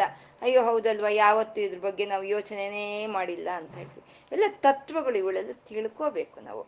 ಹಾಗೆ ಹಂಸ ಅಂದ್ರೆ ಪ್ರಾಣಶಕ್ತಿ ಸ್ವರೂಪಿಣಿ ಆ ತಾಯಿ. ಚಲಿಸ್ತಾ ಇದ್ದಾಳೆ. ಪ್ರಾಣಶಕ್ತಿ ಸ್ವರೂಪದಲ್ಲಿ ನಮ್ಮ ಒಳಗೆ ಆ ಜಪವನ್ನ, ಆ ಜಪಮಾಲೆಯನ್ನ ಹಿಡ್ದಿರೋ ಅಂತ ಮಾಲಿನಿ ಅವಳು ಹಂಸ ಅಂತ ಹೇಳ್ತಾ ಮಾತಾ ಅಂತ ಇದ್ದಾರೆ. ಮಾತಾ ಅಂದ್ರೆ ನಮ್ಗೆ ತಿಳಿತಾನೆ ಇದೆ. ಮಾತಾ ಅಂತಂದ್ರೆ ಅಮ್ಮ ಅನ್ನೋದು. ಇದು ನಾವು ಶ್ರೀಮಾತಾಯಲ್ಲಿ ಸಂಪೂರ್ಣವಾಗಿ ಹೇಳ್ಕೊಂಡಿದೀವಿ. ಮತ್ತೆ ಅದನ್ನೇ ಇಲ್ಲಿ ಹೇಳ್ಕೊಳ್ಳೋಣ ಅಂತಂದ್ರೆ ಸಂದರ್ಭಕ್ಕೆ ತಕ್ಕಂತೆ ನಾವು ಹೇಳ್ಕೋಬೇಕು. ಇಲ್ಲಿ ಮಾಲಿನಿ ಹಂಸಿನಿ ಅಂತ ಅಕ್ಷರಗಳ ಬಗ್ಗೆ ಹೇಳ್ತಾ ಇದ್ದಾರೆ ಅಂತಂದ್ರೆ ಮಾತೃಕಾವರ್ಣ ರೂಪಿಣಿ ಅಮ್ಮ ಅಂತ ಎಲ್ಲಾ ಅಕ್ಷರಗಳನ್ನ ಮಾತೃಕೆಗಳು ಅಂತ ಹೇಳ್ತಾರೆ. ಎಲ್ಲಾ ಅಕ್ಷರಗಳು ತಾಯಿಯ ಸಮಾನ, ಎಲ್ಲಾ ಅಕ್ಷರಗಳು ಅಮ್ಮನ ಸಮಾನ ಪ್ರತಿಯೊಂದು ಅಕ್ಷರವು. ಆ ಅಕ್ಷರ ಸ್ವರೂಪಿಣಿ ಆದ ತಾಯಿ ಮಾತೃಕಾವರ್ಣ ಸ್ವರೂಪಿಣಿ, ಆ ತಾಯಿ ಮಾತಾ ಅಂತ ಹೇಳ್ತಾರೆ. ಮಾತಾ ಅಂತ ನಾವು ಯಾವಾಗ ಹೇಳ್ತೀವಿ? ಯಾವ್ದು ಆಧಾರವಾಗಿ ಇರುತ್ತೋ ನಮ್ಗೆ ಅದನ್ನ ಮಾತಾ ಅಂತ ಹೇಳ್ತೀವಿ. ಯಾವ್ದು ನಮ್ಗೆ ಕಾರಣವಾಗಿದೆಯೋ ಅದನ್ನ ನಾವು ಮಾತಾ ಅಂತ ಹೇಳ್ತೀವಿ. ಮತ್ತೆ ನಮ್ಮ ಪದಗಳಿಗೂ, ನಮ್ಮ ವಾಕ್ಯಗಳಿಗೂ ಯಾವ್ದು ಕಾರಣವಾಗಿದೆ? ಅಕ್ಷರಗಳೇ ಕಾರಣವಾಗಿದೆ. ಅಕ್ಷರಗಳು ಇರೋದ್ರಿಂದಾನೇ ಪದಗಳು ಪದಗಳು ಇರೋದ್ರಿಂದಾನೇ ವಾಕ್ಯಗಳು. ಹಾಗೆ ಈ ಪದಗಳಿಗೂ, ಈ ವಾಕ್ಯಗಳಿಗೂ ಆಧಾರವಾಗಿರುವಂತ ಅಕ್ಷರಗಳೇ ಮಾತಾ ಅಂತ ಹೇಳಿದ್ರು. ಮಾತೃಕಾವರ್ಣ ಸ್ವರೂಪಿಣಿ ಅಂತ ಅಮ್ಮ ಪ್ರತಿಯೊಂದು ಅಕ್ಷರವು ಅಮ್ಮನ ಸಮಾನವೇ ಅಂತ ಹೇಳ್ತಾ ಮಾತಾ ಅಂತ ಹೇಳಿದ್ರು. ಮಾತೃಕಾವರ್ಣ ಸ್ವರೂಪಿಣಿ ಅಂತ.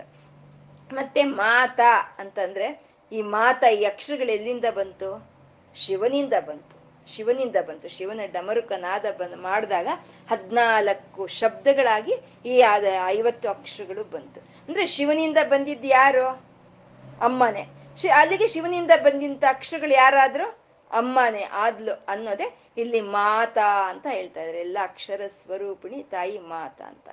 ಎಲ್ಲ, ಎಲ್ಲಾ ದೇವತೆಗಳೂ ಅಮ್ಮನ ಸಮಾನವೇ ನಮ್ಗೆ. ಅದಕ್ಕೆ ನಾವು ಸರಸ್ವತಿ ವಿದ್ಯೆಯನ್ನ ನಾವು ವಿದ್ಯಾರ್ಜನೆಯನ್ನ ಮಾಡ್ಬೇಕಾದ್ರೆ ನಾವು ಆ ತಾಯಿಯನ್ನ ಸರಸ್ವತಿ ಅಮ್ಮ ಅಂತ ಕರಿತೀವಿ. ಐಶ್ವರ್ಯ ನಮಗೆ ಬೇಕು ಅಂದಾಗ ಲಕ್ಷ್ಮಿ ಅಮ್ಮ ಅಂತ ಕರಿತೀವಿ. ನಮ್ಗೆ ಧೈರ್ಯ ಸಾಹಸಗಳು ಬೇಕು ಅಂದಾಗ ದುರ್ಗಮ್ಮ ಅಂತ ಕರಿತೀವಿ. ಹಾಗೆ ಅಕ್ಷರಗಳು ಎಲ್ಲವೂ ಅಮ್ಮ ಅಮ್ಮನ ಸಮಾನವೇ, ಅವು ಆ ತಾಯಿಯ ರೂಪವೇ ಅಂತ ಅಮ್ಮ ಮಾತಾ ಅಂತ ಹೇಳಿದ್ರು. ಮಾತೃಕಾವರ್ಣ ರೂಪಿಣಿ ಅಂತ ಹೇಳ್ತಾ ಮಾತಾ ಅಂತ ಹೇಳಿದ್ರು. ಮತ್ತೆ ಮಲಯಾಚಲ ವಾಸಿನಿ ಅಂತ ಇದ್ದಾರೆ. ಈ ಮಲಯಾಚಲ ವಾಸಿನಿ ಅನ್ನೋದು ಮಾತಾಗೂ ಸಂಬಂಧ ಇರುವಂಥದ್ದು. ಮಾತಾ ಅಂತಂದ್ರೆ ನಾವೇನ್ ಹೇಳ್ಕೊಂಡ್ವಿ? ಅಕ್ಷರ ಸ್ವರೂಪಿಣಿ ಅಂತ ಹೇಳ್ಕೊಂಡ್ವಿ. ಮಾತಾ ಅಂದ್ರೆ ಓಂಕಾರ ಸ್ವರೂಪಿಣಿ ಅನ್ನೋದನ್ನು ಒಂದು ಇದೆ. ಅದನ್ನ ಇಲ್ಲಿ ಮಲಯಾಚಲ ವಾಸಿನಿನಲ್ಲಿ ನಮ್ಗೆ ಈ ವಶಿನ್ಯಾದಿ ವಾಗ್ದೇವತೆಯರು ನಮ್ಗೆ ತಿಳಿಸ್ತಾ ಇದ್ದಾರೆ. ಮಲಯಾಚಲ ವಾಸಿನಿ ಅಂತಂದ್ರೆ ಮಲಯಾಚಲದ ಮೇಲೆ ವಾಸವನ್ನ ಏರ್ಪಾಟ್ ಮಾಡ್ಕೊಂಡಿರೋವಂಥ ತಾಯಿ ಮಲಯಾಚಲ ವಾಸಿನಿ ಅಂತ. ಇದು ಆವಾಗ್ಲೇ ಬಂದಿತ್ತು. ಉತ್ತರದ ಕಡೆ ಇರುವಂತ ಹಿಮ, ಹಿಮಾಚಲ ವಂಶ ಪಾವನಾಯೇ ನಮೋ ನಮಃ ಅಂತಂದ್ರೆ ಹಿಮಾಚಲಗಳ ಮೇಲೇನು ಆ ತಾಯಿನೇ ಇದ್ದಾಳೆ, ಅದು ಉತ್ತರ ದಿಕ್ಕಿನಲ್ಲಿ ಇದೆ ಅಂತ. ಮತ್ತೆ ಉತ್ತರ ದಿಕ್ಕಿನಲ್ಲಿ ಇದ್ರೆ ಅಖಂಡ ಭಾರತ ದೇಶದಲ್ಲಿ ಮಧ್ಯದಲ್ಲಿ ವಿಂಧ್ಯಾಚಲ ನಿವಾಸಿನಿ. ಮತ್ತೆ ತುದಿಯಲ್ಲಿ ಯಾರು? ತುದಿಯಲ್ಲಿ ಮಲಯಾಚಲ ವಾಸಿನಿ. ಅಂದ್ರೆ ಆದಿನೂ ಅವಳೆ, ಅಂತ್ಯವೂ ಅವಳೆ, ಮಧ್ಯವೂ ಅವಳೆ, ಹಿಮಾಚಲವೂ ಅವಳೆ, ವಿಂಧ್ಯಾಚಲವೂ ಅವಳೆ, ಮಲಯಾಚಲವೂ ಅವಳೆ ಅಂತ. ವಿಂಧ್ಯಾಚಲ ಅಂತ ಹೇಳ್ಕೊಳ್ಳೋದ್ರಲ್ಲಿ ನಾವು ಒಂದು ತತ್ವ ಅರ್ಥವನ್ನು ಹೇಳ್ಕೊಂಡಿದ್ವಿ ನಾವು ಅಲ್ಲಿ. ತಾಂತ್ವಿಕ ತಾತ್ವಿಕ ತಾಂತ್ವಿಕವಾದ ಅರ್ಥವನ್ನು ಹೇಳ್ಕೊಂಡಿದ್ವಿ. ವಿಂಧ್ಯಾಚಲ ಅಂತಂದ್ರೆ ವಿಂಧ್ಯಾಚಲ ಪರ್ವತಗಳ ಮೇಲೆ ಇರುವಂತ ತಾಯಿ ಅನ್ನೋದು ಒಂದರ್ಥ ಹೇಳ್ಕೊಂಡಿದ್ರೆ ವಿಂಧ್ಯಾಚಲ ಅಂದ್ರೆ ವಿಂಧ್ಯ ಅಂದ್ರೆ ಆಕಾಶ ಅಂತ. ನಮ್ಮ ಶರೀರಕ್ಕೆ ಆಕಾಶ, ಸಹಸ್ರಾರ. ಸಹಸ್ರಾರದಲ್ಲಿ ಇರುವಂತ ತಾಯಿ ವಿಂಧ್ಯಾಚಲ ಅಂತ ಹೇಳ್ಕೊಂಡಿದ್ವಿ. ಹಾಗೆ ಮಲಯಾಚಲಕ್ಕೂ ನಾವು ಅಷ್ಟೇ ಅರ್ಥಗಳನ್ನ ಇಲ್ಲಿ ಹೇಳ್ಕೋಬೇಕು. ಮಲಯಾಚಲ ಅಂತಂದ್ರೆ ಮಲಯಾಳ ದೇಶದಲ್ಲಿ ಇರುವಂತ ಬೆಟ್ಟಗಳು ಮಲಯಾಚಲಗಳು ಅಂತ ಹೇಳೋದು. ಮಲಯಾಳ ಮಲಯಾಳ ದೇಶ ಅಂದ್ರೆ ಕೇರಳ. ಇವಾಗ ನಾವು ಹೇಳೋಂಥ ಕೇರಳ ದೇಶದಲ್ಲಿ ಈ ಮಲಯಾಚಲ ಬೆಟ್ಟಗಳಿರುತ್ತೆ. ಅದ್ರ ಮೇಲೆ ತಾಯಿ ನಿವಾಸವನ್ನು ಏರ್ಪಾಟ್ ಮಾಡ್ಕೊಂಡಿದ್ದಾಳೆ ಅಂತ. ಇದು ಮಲಯಾಚಲ ಅಂತಂದ್ರೆ ಅತ್ಯಂತ ಸುಗಂಧಭರಿತವಾದಂಥ ಒಂದು ಚಂದನದ ಒಂದು ವೃಕ್ಷಗಳಿಂದ ಕೂಡಿರೋ ಅಂಥದ್ದು ಆ ಚಂದನ ವೃಕ್ಷಗಳಿಂದ ಕೂಡಿರೋ ಅಂತ ಒಂದು ಆ ಮಲೆಯ ಪರ್ವತದ ಮೇಲೆ ತಾಯಿ ನಿವಾಸವನ್ನ ಏರ್ಪಾಟ್ ಮಾಡ್ಕೊಂಡಿದ್ದಾಳೆ ಚಂದನ ದ್ರವ ದಿಗ್ಧಾಂಗಿ ಅಂತ ನಾವು ಆವಾಗಲೇ ಹೇಳ್ಕೊಂಡಿರೋ ಹಾಗೆ, ಆ ಚಂದನದ ಒಂದು ಪರಿಮಳವನ್ನ ಆಸ್ವಾದನೆ ಮಾಡ್ತಾ ಇರುವಂತ ತಾಯಿ ಚಂದನ ದ್ರವ ದಿಗ್ಧಾಂಗಿ ಅವಳು ಮಲಯಾಚಲ ವಾಸಿನಿ ಅಂತ. ಆ ತಾಯಿ ಅಲ್ಲಿರ್ತಾಳೆ. ಅದಕ್ಕೆ ಆ ಗಂಧದ ಒಂದು, ಇದಕ್ಕೆ ಅಷ್ಟು ಒಂದು ಪ್ರಾಧಾನ್ಯತೆ, ಒಂದು ಅಷ್ಟು ಆದ್ಯತೆ ಇರೋ ಅಂತದ್ದು. ಈ ಮಲಯಾಚಲ ಅಂತಂದ್ರೆ ಕೇರಳ ದೇಶ ಅಂತ ಹೇಳ್ಕೊಂಡ್ರು. ಆ ಕೇರಳ ದೇಶದಲ್ಲಿ ಇರೋಂಥ ಪ್ರತಿ ಒಂದು ದೇವತೆಯನ್ನ ಅವರು ಭಗವತಿ ಅಂತಾನೆ ಕರೀತಾರೆ. ಯಾವ ದೇವತೆಯನ್ನಾದ್ರೂ ಆಗ್ಬೋದು ಅದನ್ನ ಭಗವತಿ ಅಂತಾನೆ ಕರೀತಾರೆ. ಹಾಗೆ ಭಗವತಿ ಕ್ಷೇತ್ರಗಳನ್ನ, ಆರು ಭಗವತಿ ಕ್ಷೇತ್ರಗಳನ್ನ ಪರಶುರಾಮರು ನಿರ್ಮಾಣ ಮಾಡ್ತಾರೆ, ಆರು ಭಗವತಿ ಕ್ಷೇತ್ರಗಳನ್ನ. ಅದರಲ್ಲಿ ಐದು ಭಗವತಿ ಕ್ಷೇತ್ರಗಳು ಇವಾಗ ಕೇರಳ ದೇಶದಲ್ಲಿ ಇದ್ರೆ, ಆರನೆಯದು ಮೂಕಾಂಬಿಕಾ. ಅದು ನಮ್ಮ ಮೂಕಾಂಬಿಕ, ಕೊಲ್ಲೂರು ಮೂಕಾಂಬಿಕ. ಅದು ಪರಶುರಾಮರು ಸ್ಥಾಪನೆ ಮಾಡಿರೋ ಅಂತ ಭಗವತಿ ಕ್ಷೇತ್ರ ಅದು. ಅಂದ್ರೆ ಇವಾಗ ನಮ್ಗೆ ಕರ್ನಾಟಕ, ಕೇರಳ ಅನ್ನೋದು ನಮ್ಗೆ ಇವಾಗಿದೆ ಆದ್ರೆ ಆ ಪರಶುರಾಮರು ಸ್ಥಾಪನೆ ಮಾಡಿದಂತ ಕಾಲಕ್ಕೆ ಕರ್ನಾಟಕನೂ ಇಲ್ಲ, ಕೇರಳನೂ ಕೇರಳನೂ ಇಲ್ಲ. ಇದು ಅಖಂಡ ಭಾರತವಾಗಿತ್ತು. ಹಾಗೆ ಭಗವತಿ ಅನ್ನೋ ನಾಮದಲ್ಲಿ ಮಲಯಾಚಲ ಬೆಟ್ಟಗಳ ಮೇಲೆ ಒಂದು ಪೂಜೆಯನ್ನು ಸ್ವೀಕಾರ ಮಾಡ್ತಾ ಇರೋಂತ ತಾಯಿ ಮಲಯಾಚಲ ವಾಸಿನಿ ಅಂತ ಹೇಳಿದ್ರು. ಮತ್ತೆ ಮಲಯಾಚಲ ವಾಸಿನಿ ಅಂದ್ರೆ ನಾವು ತಾತ್ವಿಕವಾಗಿ ಹೇಳ್ಕೊಳ್ಳೋ ಅಂತ ಒಂದು ಅರ್ಥ ಅಂದ್ರೆ ಮಾತಾ ಅಂದ್ರೆ ಏನ್ ಹೇಳ್ಕೊಂಡ್ವಿ ನಾವು? ಓಂಕಾರ ಸ್ವರೂಪಿಣಿ ಅಂತ ಹೇಳ್ಕೊಂಡ್ವಿ. ಓಂಕಾರ ಸ್ವರೂಪಿಣಿ ಅಂದ್ರೆ ಓಂ ಅಂತಂದ್ರೆ ಆ, ಉ, ಮ ಮೂರು ಅಕ್ಷರಗಳಿಂದ ಕೂಡಿರೋ ಅಂತದ್ದೇ ಓಂಕಾರ ಅಂತ ಹೇಳೋದು. ಅಕ್ಷರಗಳ ಐವತ್ತಿದ್ರು ಅದರಲ್ಲಿ ಅತ್ಯಂತ ಪ್ರಧಾನವಾಗಿರುವಂಥದ್ದು ಆ ಉ ಮ ಅನ್ನೋದೇ. ಆ ಉ ಮ ಅನ್ನೋದಕ್ಕೆ ನಾದ ಸೇರಿದ್ರೆ ಅದು ಓಂಕಾರವಾಗುತ್ತೆ. ಇಲ್ಲಿ ಆ ಅಂದಾಗ ನಾವು ಬಾಯಿ ಪೂರ್ತಿ ತೆರಿತೀವಿ. ಆ ಅಂದಾಗ ಅಂದ್ರೆ ಅದ್ರೆ ಸೃಷ್ಟಿ. ಆ ಸೃಷ್ಟಿಯನ್ನ ಸಂಕೇತ ಮಾಡುತ್ತೆ. ಹ್ಞೂ ಅಂತ ಹೇಳಿದಾಗ ಅರ್ಧ ತೆಗಿತೀವಿ. ಅದನ್ನ ಸ್ಥಿತಿ ಹೇಳುತ್ತೆ. ಮಾ ಅಂದಾಗ ಮುಚ್ಕೊಳ್ತೀವಿ. ಅದು ಲಯವನ್ನು ತೋರಿಸುತ್ತೆ. ಸೃಷ್ಟಿ ಸ್ಥಿತಿ ಲಯಗಳನ್ನ ತೋರಿಸುವಂತಹದ್ದೇ ಆ ಊ ಮ. ಅಂದ್ರೆ ಬ್ರಹ್ಮ, ವಿಷ್ಣು, ರುದ್ರರನ್ನ ಸಂಕೇತ ಮಾಡೋದೇ ಆ ಊ ಮ ಅಂತ ಹೇಳಿದೆ. ಹಾಗೆ ಜಾಗೃತ್ ಸ್ವಪ್ನ, ಸುಷುಪ್ತಿಗಳನ್ನ, ರಜೋಸತ್ವ, ತಮೋಗಳನ್ನ ಸಂಕೇತ ಮಾಡೋ ಅಂತದ್ದೇ ಆ ಉ ಮಾ ಅಂತ ಹೇಳೋಂಥದ್ದು. ಹಾಗೆ ಆ ಉ ಮ ಅನ್ನೋದಕ್ಕೆ ನಾದ ಸೇರಿದ್ರೆ ಅದು ಓಂಕಾರವಾಗುತ್ತೆ. ಅಂದ್ರೆ ಆ ನಾದ ಅನ್ನೋದು ಈ ಆ ಉ ಮಾನಲ್ಲಿ ಇದೆ, ಆ ನಾದ ಅನ್ನೋದು ಇದೆ. ಈ ಆ ಉ ಮಾನಲ್ಲಿ ಇರುವಂತ ನಾದ ಇದಕ್ಕೆ ಅತೀತವಾಗೂ ಇರುತ್ತೆ. ಅತೀತವಾಗಿರೋದನ್ನೇ ತುರಿಯ ಸ್ಥಿತಿ ಅಂತ ನಾವು ಹೇಳ್ತೀವಿ. ಇವಾಗ ನಾವು ಒಂದು ಓಂಕಾರದೊಂದಿಗೆ ನಾವು ಒಂದು ಧ್ಯಾನವನ್ನ ಮೂಲಾಧಾರದಲ್ಲಿ ಶುರು ಮಾಡಿಕೊಂಡ್ರೆ ಅದು ಆಜ್ಞಾ ಚಕ್ರಕ್ಕೆ ಬರೋ ಅಷ್ಟೊತ್ತಿಗೆ ಈ ಆ ಉ ಮ ಅನ್ನೋದು ಲಯವಾಗಿ ಹೋಗೋಗುತ್ತೆ. ಆ ಮಾ ಅನ್ನೋದು ಎಲ್ಲಿ ಲಯವಾಗುತ್ತೆ? ನೀವು ಇವಾಗ ನಾವು ಕಣ್ಣು ಮುಚ್ಕೊಂಡು ಮಾ ಅಂತ ಹೇಳಿ ಆ ಮಾ ಅನ್ನೋದು ಎಲ್ಲಿ ಆಗುತ್ತೆ? ಮಾ ಅನ್ನೋದು ನಮ್ಮ ಸಹಸ್ರಾರದಲ್ಲಿ ಲೈವ್ ಹೋಗುತ್ತೆ ಆ ಲೈವ್ ಆಗಿ ಹೋಗೋದನ್ನೇ ಮಲಯ ಅಂತ ಹೇಳೋದು. ಅಂದ್ರೆ ನಮ್ಮ ಸಹಸ್ರಾರ. ಈ ಮಾ ಎಲ್ಲಿ ಲೈವ್ ಆಗಿ ಹೋಗುತ್ತೆ ಅದು ಅಚಲವಾಗಿರುತ್ತೆ. ಅದು ಸ್ಥಾಣವಾಗಿರುತ್ತೆ. ಹಾಗಾಗಿ ನಮ್ಮ ಮಲಯಾಚಲ ಅಂತ ಹೇಳಿದ್ರು. ಅಂದ್ರೆ ನಮ್ಮ ಸಹಸ್ರನ ಸಹಸ್ರಾರದಲ್ಲಿ ಇರೋ ಅಂತ ಆ ಶಿವಶಕ್ತಿ ಸ್ವರೂಪವೇ ಮಲಯಾಚಲ ವಾಸಿನಿ ಅಂತ ಹೇಳೋದು. ಅಂದ್ರೆ ಆ ತಾಯಿ ಮಾಲಿನಿ, ಹಂಸಿನಿ ಆಗಿ ಈ ಒಂದು ಷಟ್ಚಕ್ರಗಳಲ್ಲಿ ತಾನು ಸಂಚರಿಸ್ತಾ ನಮ್ಮ ಸಹಸ್ರಾರದಲ್ಲಿ ಲಯವಾಗಿ ಹೋಗ್ತಾ ಇದ್ದಾಳೆ ಅಂತ ಮಲಯಾಚಲ ವಾಸಿನಿ ಅಂತಂದ್ರು. ಮಾತಾ ಮಲಯಾಚಲ ವಾಸಿನಿ ಅಂತಂದ್ರು ಸುಮುಖಿ, ನಳಿನಿ, ಸುಬ್ರುಹು, ಶೋಭನ, ಸುರನಾಯಿಕ ಅನ್ನೋದು ಇವು ಒಂದು ಗುಂಪಿಗೆ ಸೇರಿರೋ ಅಂತ ಒಂದು ನಾಮಗಳು. ಇದರಲ್ಲಿ ಸುಮುಖಿ ವಿದ್ಯೆ ಅಂತ ಹೇಳ್ತಾರೆ. ಇದನ್ನ ಸುಮುಖಿ ಮಂತ್ರವನ್ನ ಇದು ಸಂಕೇತ ಮಾಡೋ ಅಂತ ಒಂದು ನಾಮಗಳು ಇವು. ಇದು ಒಂದು ನಳಿನಿ, ಸುಬ್ರು, ಶೋಭನ, ಸುರನಾಯಕ ಅನ್ನೋದರಲ್ಲಿ ಬೀಜಾಕ್ಷರಗಳು ಅಡಗಿರುತ್ತೆ. ಆ ಬೀಜಾಕ್ಷರಗಳು ಅಡಗಿರೋ ಅಂತ ಈ ಒಂದು ಗುಂಪಿಗೆ ಈ ಸುಮುಖಿ ದೇವಿನೇ ಒಂದು ಅಧಿದೇವತೆ ಅಂತ ಸುಮುಖಿ ಅಂತ ಇದ್ದಾರೆ.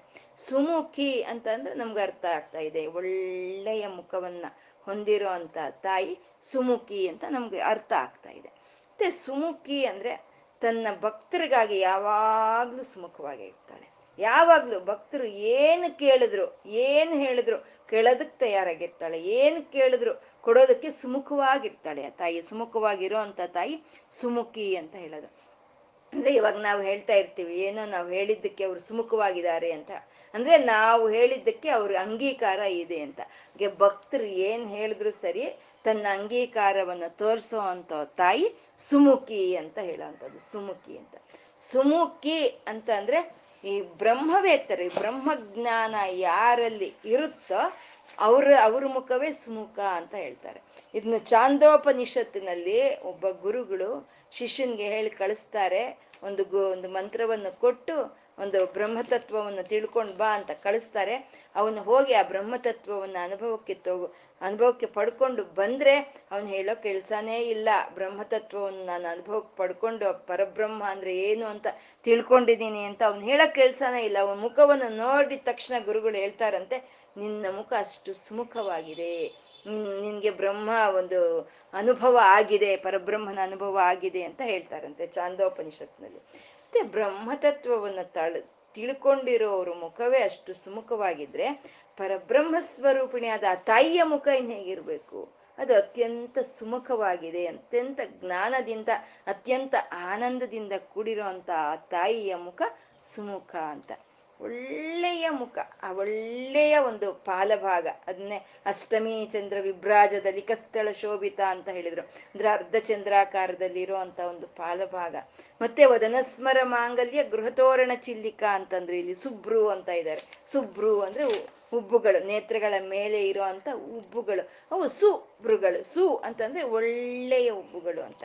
ಇದನ್ನೇ ವಶಿನ್ಯಾದಿ ವಾಗ್ದೇವತೆಯರು ಹೇಳಿದ್ರು. ವದನ ಸ್ಮರ ಮಾಂಗಲ್ಯ ಅಂದ್ರೆ, ಸ್ಮರ ಅಂದ್ರೆ ಮನ್ಮಥನ. ಮನ್ಮಥನ ಒಂದು ಒಂದು ಮನೆಗೆ ಮಂಗಳ ತೋರಣಗಳ ಹಾಗೆ ಇದೆ ನಿನ್ನ ಒಂದು ಉಬ್ಬುಗಳು ಅಂತ. ಮನ್ಮಥನ ಶರೀರಕ್ಕೆ ಅಲ್ಲ, ಮನ್ಮಥನ ಮನೆಗೆ ಅಲ್ಲ ನಮ್ಮ ಶರೀರಕ್ಕೂ, ಈ ಪ್ರಪಂಚ ಅನ್ನೋ ಶರೀರಕ್ಕೂ ಅಮ್ಮನವರ ಒಂದು ಉಬ್ಬುಗಳು ಮಂಗಳವನ್ನು ಕೊಡೋ ಅಂತ ಮಂಗಳ ತೋರಣಗಳಾಗೆ ಇರುತ್ತೆ ಅಂತ ಅದು ಸುಬ್ರು ಅಂತ ಹೇಳಿದ್ರು ಮತ್ತೆ ಒಳ್ಳೆಯ ಉಬ್ಬುಗಳನ್ನ ಹೊಂದಿರೋ ಅಂತ ತಾಯಿ. ಮತ್ತೆ ಈ ನೇತ್ರಗಳು, ಲೋಲಾಕ್ಷಿ ಅಂತಂದ್ರು, ಆಸಕ್ತಿಯಿಂದ, ಪ್ರೀತಿಯಿಂದ, ವಾತ್ಸಲ್ಯದಿಂದ ಆ ಕಡೆ ಈ ಕಡೆ ಕದಲ್ತಾ ಇರುವಂತ ಒಂದು ನೇತ್ರಗಳು, ಅನ್ನ ಸಂಪಿಗೆ ಹಾಗೆ ಇರುವಂತ ಮೂಗು, ಮತ್ತೆ ತುಟಿಗಳು, ಒಂದು ಒಂದು ದೊಂಡೆ ಹಣ್ಣಿನ ಹಾಗೆ ಕೆಂಪಾಗಿರುವಂತ ತುಟಿಗಳು, ಅದ್ರ ಮೇಲೆ ಒಂದು ನಗು. ಆ ನಗುನಲ್ಲಿ ಕೊಚ್ಕೊಂಡೋದಂತ ಕಾಮೇಶ್ವರನ ಮನಸ್ಸನ್ನ ಕದಿಯುವಷ್ಟು ಒಂದು ಮಂದಸ್ಮಿತ ತುಟಿಗಳ ಮೇಲೆ. ಮತ್ತೆ ಕಪಾಲಗಳು ಹೇಗಿದೆ ಅಂದ್ರೆ ದರ್ಪಣದ ಹಾಗೆ ಇದೆಯಂತೆ. ಅಂದ್ರೆ ದರ್ಪಣ ಅಂದ್ರೆ ಕನ್ನಡಿ ಆಗಿದೆಯಂತೆ ಅದು ಎಷ್ಟು ಕನ್ನಡಿ ಎಷ್ಟು ದರ್ಪಣವಾಗಿತ್ತು ಅಂದ್ರೆ ಅದು ಶಂಕರರು ವರ್ಣನೆ ಮಾಡ್ತಾರೆ. ಅಮ್ಮನವರು ಹಾಕೊಂಡಿರುವಂತ ತಾಟಂಕಗಳು ಆ ಅಮ್ಮನವರ ಒಂದು ಕಪಾಲಗಳಲ್ಲಿ ಕನ್ನಡಿಯಲ್ಲಿ ಕಾಣಿಸ್ದಂಗೆ ಕಾಣಿಸ್ತಾ ಇತ್ತಂತೆ. ಅಂತ ಒಂದು ನುಣ್ಣಗೆ ಇರುವಂತ ಒಂದು ಕೆನೆ ಭಾಗ. ಮತ್ತೆ ಆ ಕಂಠ, ಆ ಕಂಠದಲ್ಲಿ ಮ ಮಹದೇವನ ಕಟ್ಟಿರುವಂತ ಒಂದು ಮಾಂಗಲ್ಯದಿಂದ ಶೋಭಾಯಮಾನವಾಗಿ ಇರುವಂತ ತಾಯಿಯ ಮುಖ ಸುಮುಖಿ, ಅತ್ಯಂತ ಸುಮುಖವಾಗಿರೋ ಇದ್ದಾಳೆ ಆ ತಾಯಿ ಅಂತ, ಸುಮುಖಿ ಅಂತ ನಳಿನಿ ಅಂತಿದ್ದಾರೆ. ನಳಿನಿ ಅಂತಂದ್ರೆ ಇದು ನೇತ್ರಗಳಿಗೆ ಹೇಳೋ ಅಂತದ್ದು ನೇತ್ರ ನೇ, ನಳಿನಿ ಅಂದ್ರೆ ಪದ್ಮನಯನ ಅಂತಂದ್ರೆ ಏನರ್ಥವೋ ನಳಿನಿ ಅಂತಂದ್ರು ಅದೇ ಅರ್ಥ. ಪದ್ಮ ನೇತ್ರ. ಎಲ್ಲಿ ಬಂದ್ರು ನಾವು ಜ್ಞಾನವನ್ನೇ ತಗೋಬೇಕಾಗುತ್ತೆ, ಜ್ಞಾನವನ್ನೇ. ಯಾಕೆಂದ್ರೆ ಇವಾಗ ಸುಮುಖಿ ಅಂತ ಹೇಳಿದ್ದು, ಆ ಮುಖವನ್ನ ಕಂಠದವರೆಗೂ ಹೇಳಿದ್ದು ಅದನ್ನ ಜ್ಞಾನಕೂಟ ಅಂತ ಹೇಳ್ತಾರೆ. ಆ ಜ್ಞಾನಕೂಟಕ್ಕೆ ಸಂಕೇತವಾಗಿ ಇಲ್ಲಿ ನಳಿನಿ ಅಂತ ಹೇಳಿದ್ರು. ನಳಿನಿ. ಅಮ್ಮನವರ ನೇತ್ರಗಳು ಪದ್ಮದ ಹಾಗೆ ಇರುತ್ತೆ. ಅದಕ್ಕೆ ಪದ್ಮನೇತ್ರ ಅಂತ ಕರೀತಾರೆ. ಪದ್ಮದ ಹಾಗೆ ಇರುತ್ತೆ ಮುಖ್ಯ. ಅದಕ್ಕೆ ಪದ್ಮಾರವಿಂದ ಅಂತ ಹೇಳ್ತಾರೆ. ಪದ್ಮ, ಪಾದ ಪದ್ಮಗಳು ಅಂತ ಹೇಳ್ತಾರೆ. ಪದ್ಮ ಹೃದಯ ಅಂತ ಹೇಳ್ತಾರೆ. ಎಲ್ಲವನ್ನು ಅಮ್ಮನವ್ರಿಗೆ ಪದ್ಮ ಪದ್ಮ ಅಂತ ಸೇರಿಸಿ ಹೇಳ್ತಾರೆ. ಯಾಕೆ ಅಂದ್ರೆ ಅಮ್ಮ ಪದ್ಮಿನಿ ಜಾತಿ ಸ್ತ್ರೀ ಅಂತ. ಪದ್ಮಿನಿ ಜಾತಿ ಸ್ತ್ರೀ ಅಂದ್ರೆ ಸಂಪೂರ್ಣ ಸಾಮುದ್ರಿಕ ಲಕ್ಷಣಗಳು ಯಾವುದು ಹೇಗಿರ್ಬೇಕೋ ಹಾಗೆ ಇರೋದನ್ನ ಒಂದು ಪದ್ಮಿನಿ ಜಾತಿ ಸ್ತ್ರೀ ಅಂತ ಹೇಳ್ತೀವಿ. ಹಾಗಿರೋದು ಅಮ್ಮನಿಗೊಬ್ಬನೇ ಒಬ್ಬಳಿಗೆ ಲಲಿತೆಗೆ ಮಾತ್ರನೇ ಯಾವುದು ಹೇಗಿರ್ಬೇಕೋ, ತಾನು ಯಾವ ವಿಗ್ರಹವನ್ನು ಪಡ್ಕೊಂಡ್ರು, ಯಾವ ದಿವ್ಯ ಮಂಗಳ ವಿಗ್ರಹವನ್ನು ಪಡ್ಕೊಂಡ್ರು, ಅದು ಯಾವುದು ಹೇಗೆ ಇರಬೇಕೋ ಹಾಗೆ ಇರೋದು ಆ ತಾಯಿಗೆ ಮಾತ್ರನೇ. ಮತ್ತೆ ಹಾಗಿರೋ ಅಂತ ಇನ್ನೊಬ್ರು ಅಂದ್ರೆ ಶ್ರೀರಾಮಚಂದ್ರ. ಯಾಕೆಂದ್ರೆ ಆ ತಾಯಿನೇ ಶ್ರೀರಾಮನ ರೂಪದಲ್ಲಿ ಬಂದಿದ್ದು. ಶ್ರೀರಾಮ ಲಲಿತಾಂಬಿಕಾ ಅಂತ. ಮತ್ತೆ ಅದ್ರ ಜೊತೆಗೆ ಇನ್ನೊಬ್ರು ಅಂದ್ರೆ ಕೃಷ್ಣ. ಶ್ರೀಕೃಷ್ಣ ಲಲಿತಾಂಬಿಕಾ ಅಂದ್ರೆ. ಆ ಲಲಿತೆನೇ ರಾಮನಾಗಿ, ಕೃಷ್ಣನಾಗಿ ಬಂದ್ರೆ ಅವರ ಒಂದು ಶರೀರ ಆ ರೀತಿ ಸಪ್ತ ಸಾಮುದ್ರಿಕಗಳಿಂದ ಕೂಡಿರುತ್ತೆ. ಆ ತಾಯಿ ನಳಿನಾಕ್ಷಿ ಅಂತ ಇದ್ದಾರೆ. ಮತ್ತೆ ನಳಿನಾಕ್ಷಿ, ನಳಿನ ಅಂತಂದ್ರೆ ಗಂಗೆಗೂ ನಳಿನ ಅಂತ ಹೇಳ್ತಾರಂತೆ. ಗಂಗೆಗೂ ನಳಿನ ಅಂತ. ನಂದಿನಿ, ನಳಿನಿ, ಸೀತಾ ಮಾಲಿನಿ ಚ ಮಹಾಪಾಗ ವಿಷ್ಣು ಪಾದಾಬ್ಜ ಸಂಭೂತ ಅಂದ್ರೆ ಗಂಗೆಗೂ ಹೇಳೋ ಅಂತದ್ದು ಇದು ನಂದಿನಿ, ನಳಿನಿ ಅಂತ ಹೇಳುವಂಥದ್ದು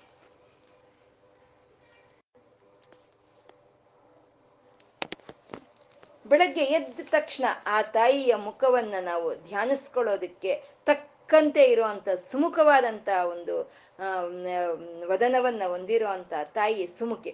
ಆ ರೀತಿ ಪ್ರಾತಸ್ಮರಾಮಿ ಲಲಿತಾ ವದನಾರವಿಂದಂ ಅಂತ ಆ ರೀತಿ ನಾವು ಬೆಳಗ್ಗೆ ಎದ್ರೆ ನಾವು ಆ ತಾಯಿಯ ಧ್ಯಾನವನ್ನ ಮಾಡಿದ್ರೆ ನಮ್ಗೆ ಗಂಗಾ ನದಿಯಲ್ಲಿ ಸ್ನಾನ ಮಾಡಿದಷ್ಟು ಪವಿತ್ರತೆ ನಮ್ಗೆ ಸಿಕ್ಕುತ್ತೆ ಅಂತ ಹೇಳೋದು ಈ ನಳಿನಿ ಅಂತ. ನಳಿನಿ ಅಂದ್ರೆ ಗಂಗೆ ಅಂತ ಹೇಳಿ. ಸ್ನಾನ ಮಾಡಿದ್ರೆ ನಮ್ಗೆ ದೇಹ ಶುದ್ಧಿ ಆಗುತ್ತೆ ಮತ್ತೆ ನಮ್ಮ ದೇಹ, ಮನಸ್ಸು ಎರಡು ಶುದ್ಧಿ ಆಗ್ಬೇಕು ಅಂದ್ರೆ ಗಂಗಾ ಸ್ನಾನವನ್ನು ಮಾಡಬೇಕು. ಹಾಗೆ ಅಮ್ಮನವರ ಒಂದು ಸುಮುಖವಾದಂತ ಒಂದು ಅಮ್ಮನವರ ಒಂದು ನೇತ್ರ, ಒಂದು ವದನವನ್ನು ನಾವು ಧ್ಯಾನ ಮಾಡಿದಾಗ ನಮ್ಗೆ ಆ ರೀತಿ ಗಂಗಾ ಸ್ನಾನ ಮಾಡಿದಷ್ಟು ಪವಿತ್ರತೆ ಬರುತ್ತೆ ಅಂತ. ಇನ್ನ ಇನ್ನು ಒಂದು ಹೆಜ್ಜೆ ಮುಂದೆ ಹೋಗಿ ಶಂಕರರು ಹೇಳ್ತಾರೆ ಪವಿತ್ರೀಕರ್ತುಮ್ನಃ ಪಶುಪತಿ ಪರಾಧೀನ ಹೃದಯ ಅಂತ ಹೇಳ್ತಾರೆ.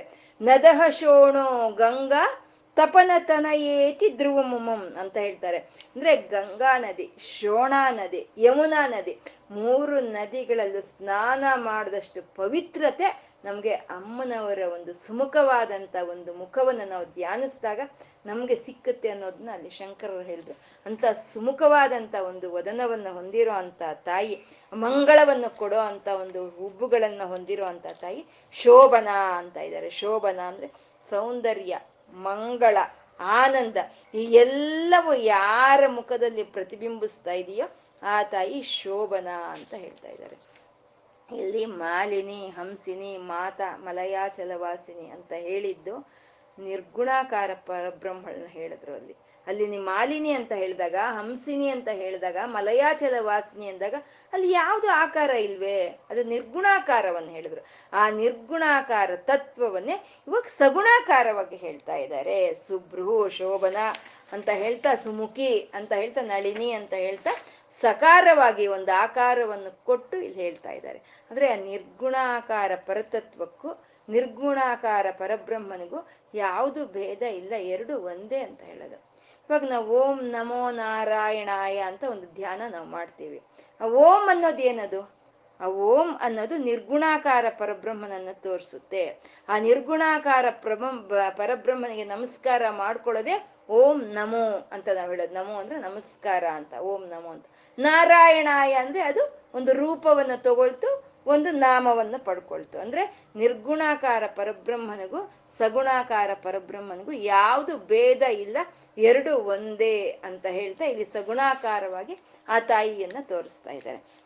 ಮತ್ತೆ ಯಾರು ಆ ತಾಯಿ? ಯಾರು ಆ ದೇವಿ ಅಂತಂದ್ರೆ ಸುರನಾಯಕಿ ಅಂತ ಹೇಳ್ತಾ ಇದ್ದಾರೆ. ಸರಸ್ವತಿನ, ಲಕ್ಷ್ಮಿನ, ದುರ್ಗೇನ ಯಾರಮ್ಮ ನೀನು ಅಂತಂದ್ರೆ ಲಕ್ಷ್ಮಿಗೂ ಸರಸ್ವತಿಗೂ ದುರ್ಗೆಗೂ ಅತೀತವಾದಂಥ ಮಹಾಮಾಯ ಶಕ್ತಿ ಸ್ವರೂಪಿಣಿ ಇನ್ನು ಸುರನಾಯಕಿ ದೇವತೆಗಳಿಗೂ. ಎಲ್ಲರೂ ಎಷ್ಟೋ ಜನ ದೇವತೆ ಇದ್ದೀರ, ಇದ್ದಾರೆ. ಎಷ್ಟೋ ಜನ ದೇವಿಯರಿದ್ದಾರೆ ನಮ್ಗೆ. ಆ ದೇವಿಯಲ್ಲಿ ಒಬ್ಬಳು ಅಲ್ಲ ಈ ದೇವಿ. ಆ ದೇವಿಗೂ ದೇವಿ ಆಗಿರುವಂಥ ಮಹಾದೇವಿ ಈ ತಾಯಿ ಅಂತ ಸುರನಾಯಕಿ ಅಂತ ಇದ್ದಾರೆ. ನಾವು ಯಾವ ಲಲಿತೆಯನ್ನ ಉಪಾಸನೆ ಮಾಡ್ತಾ ಇದೀವೋ ಆ ತಾಯಿನೇ ಸೃಷ್ಟಿ ಸ್ಥಿತಿ ಲಯಗಳಿಗೂ ಕಾರಣವಾಗಿ, ಆ ಸೃಷ್ಟಿ ಸ್ಥಿತಿ ಲಯಗಳಿಗೂ ಅತೀತವಾಗಿದ್ದಾಳೆ ಆ ತಾಯಿ ಅಂತ ಹೇಳ್ತಾ ಸುರನಾಯಕಿ ಅಂತ ಹೇಳಿದ್ರು. ಆ ಸುರನಾಯಕಿಗೆ, ಆ ಮಹಾದೇವಿಗೆ ಒಂದು ನಮಸ್ಕಾರವನ್ನು ಮಾಡ್ಕೊಳ್ತಾ ಇವತ್ತು. ಇವತ್ತು ನಾವೇನ್ ಹೇಳ್ಕೊಂಡಿದೀವೋ ಆ ಶಿವಶಕ್ತಿಯರಿಗೆ ಒಂದು ನಮಸ್ಕಾರದೊಂದಿಗೆ ಅರ್ಪಣೆ ಮಾಡ್ಕೊಳ್ಳೋಣ. ಸರ್ವಂ ಶ್ರೀ ಲಲಿತಾ ಅರ್ಪಣ ಮಸ್ತು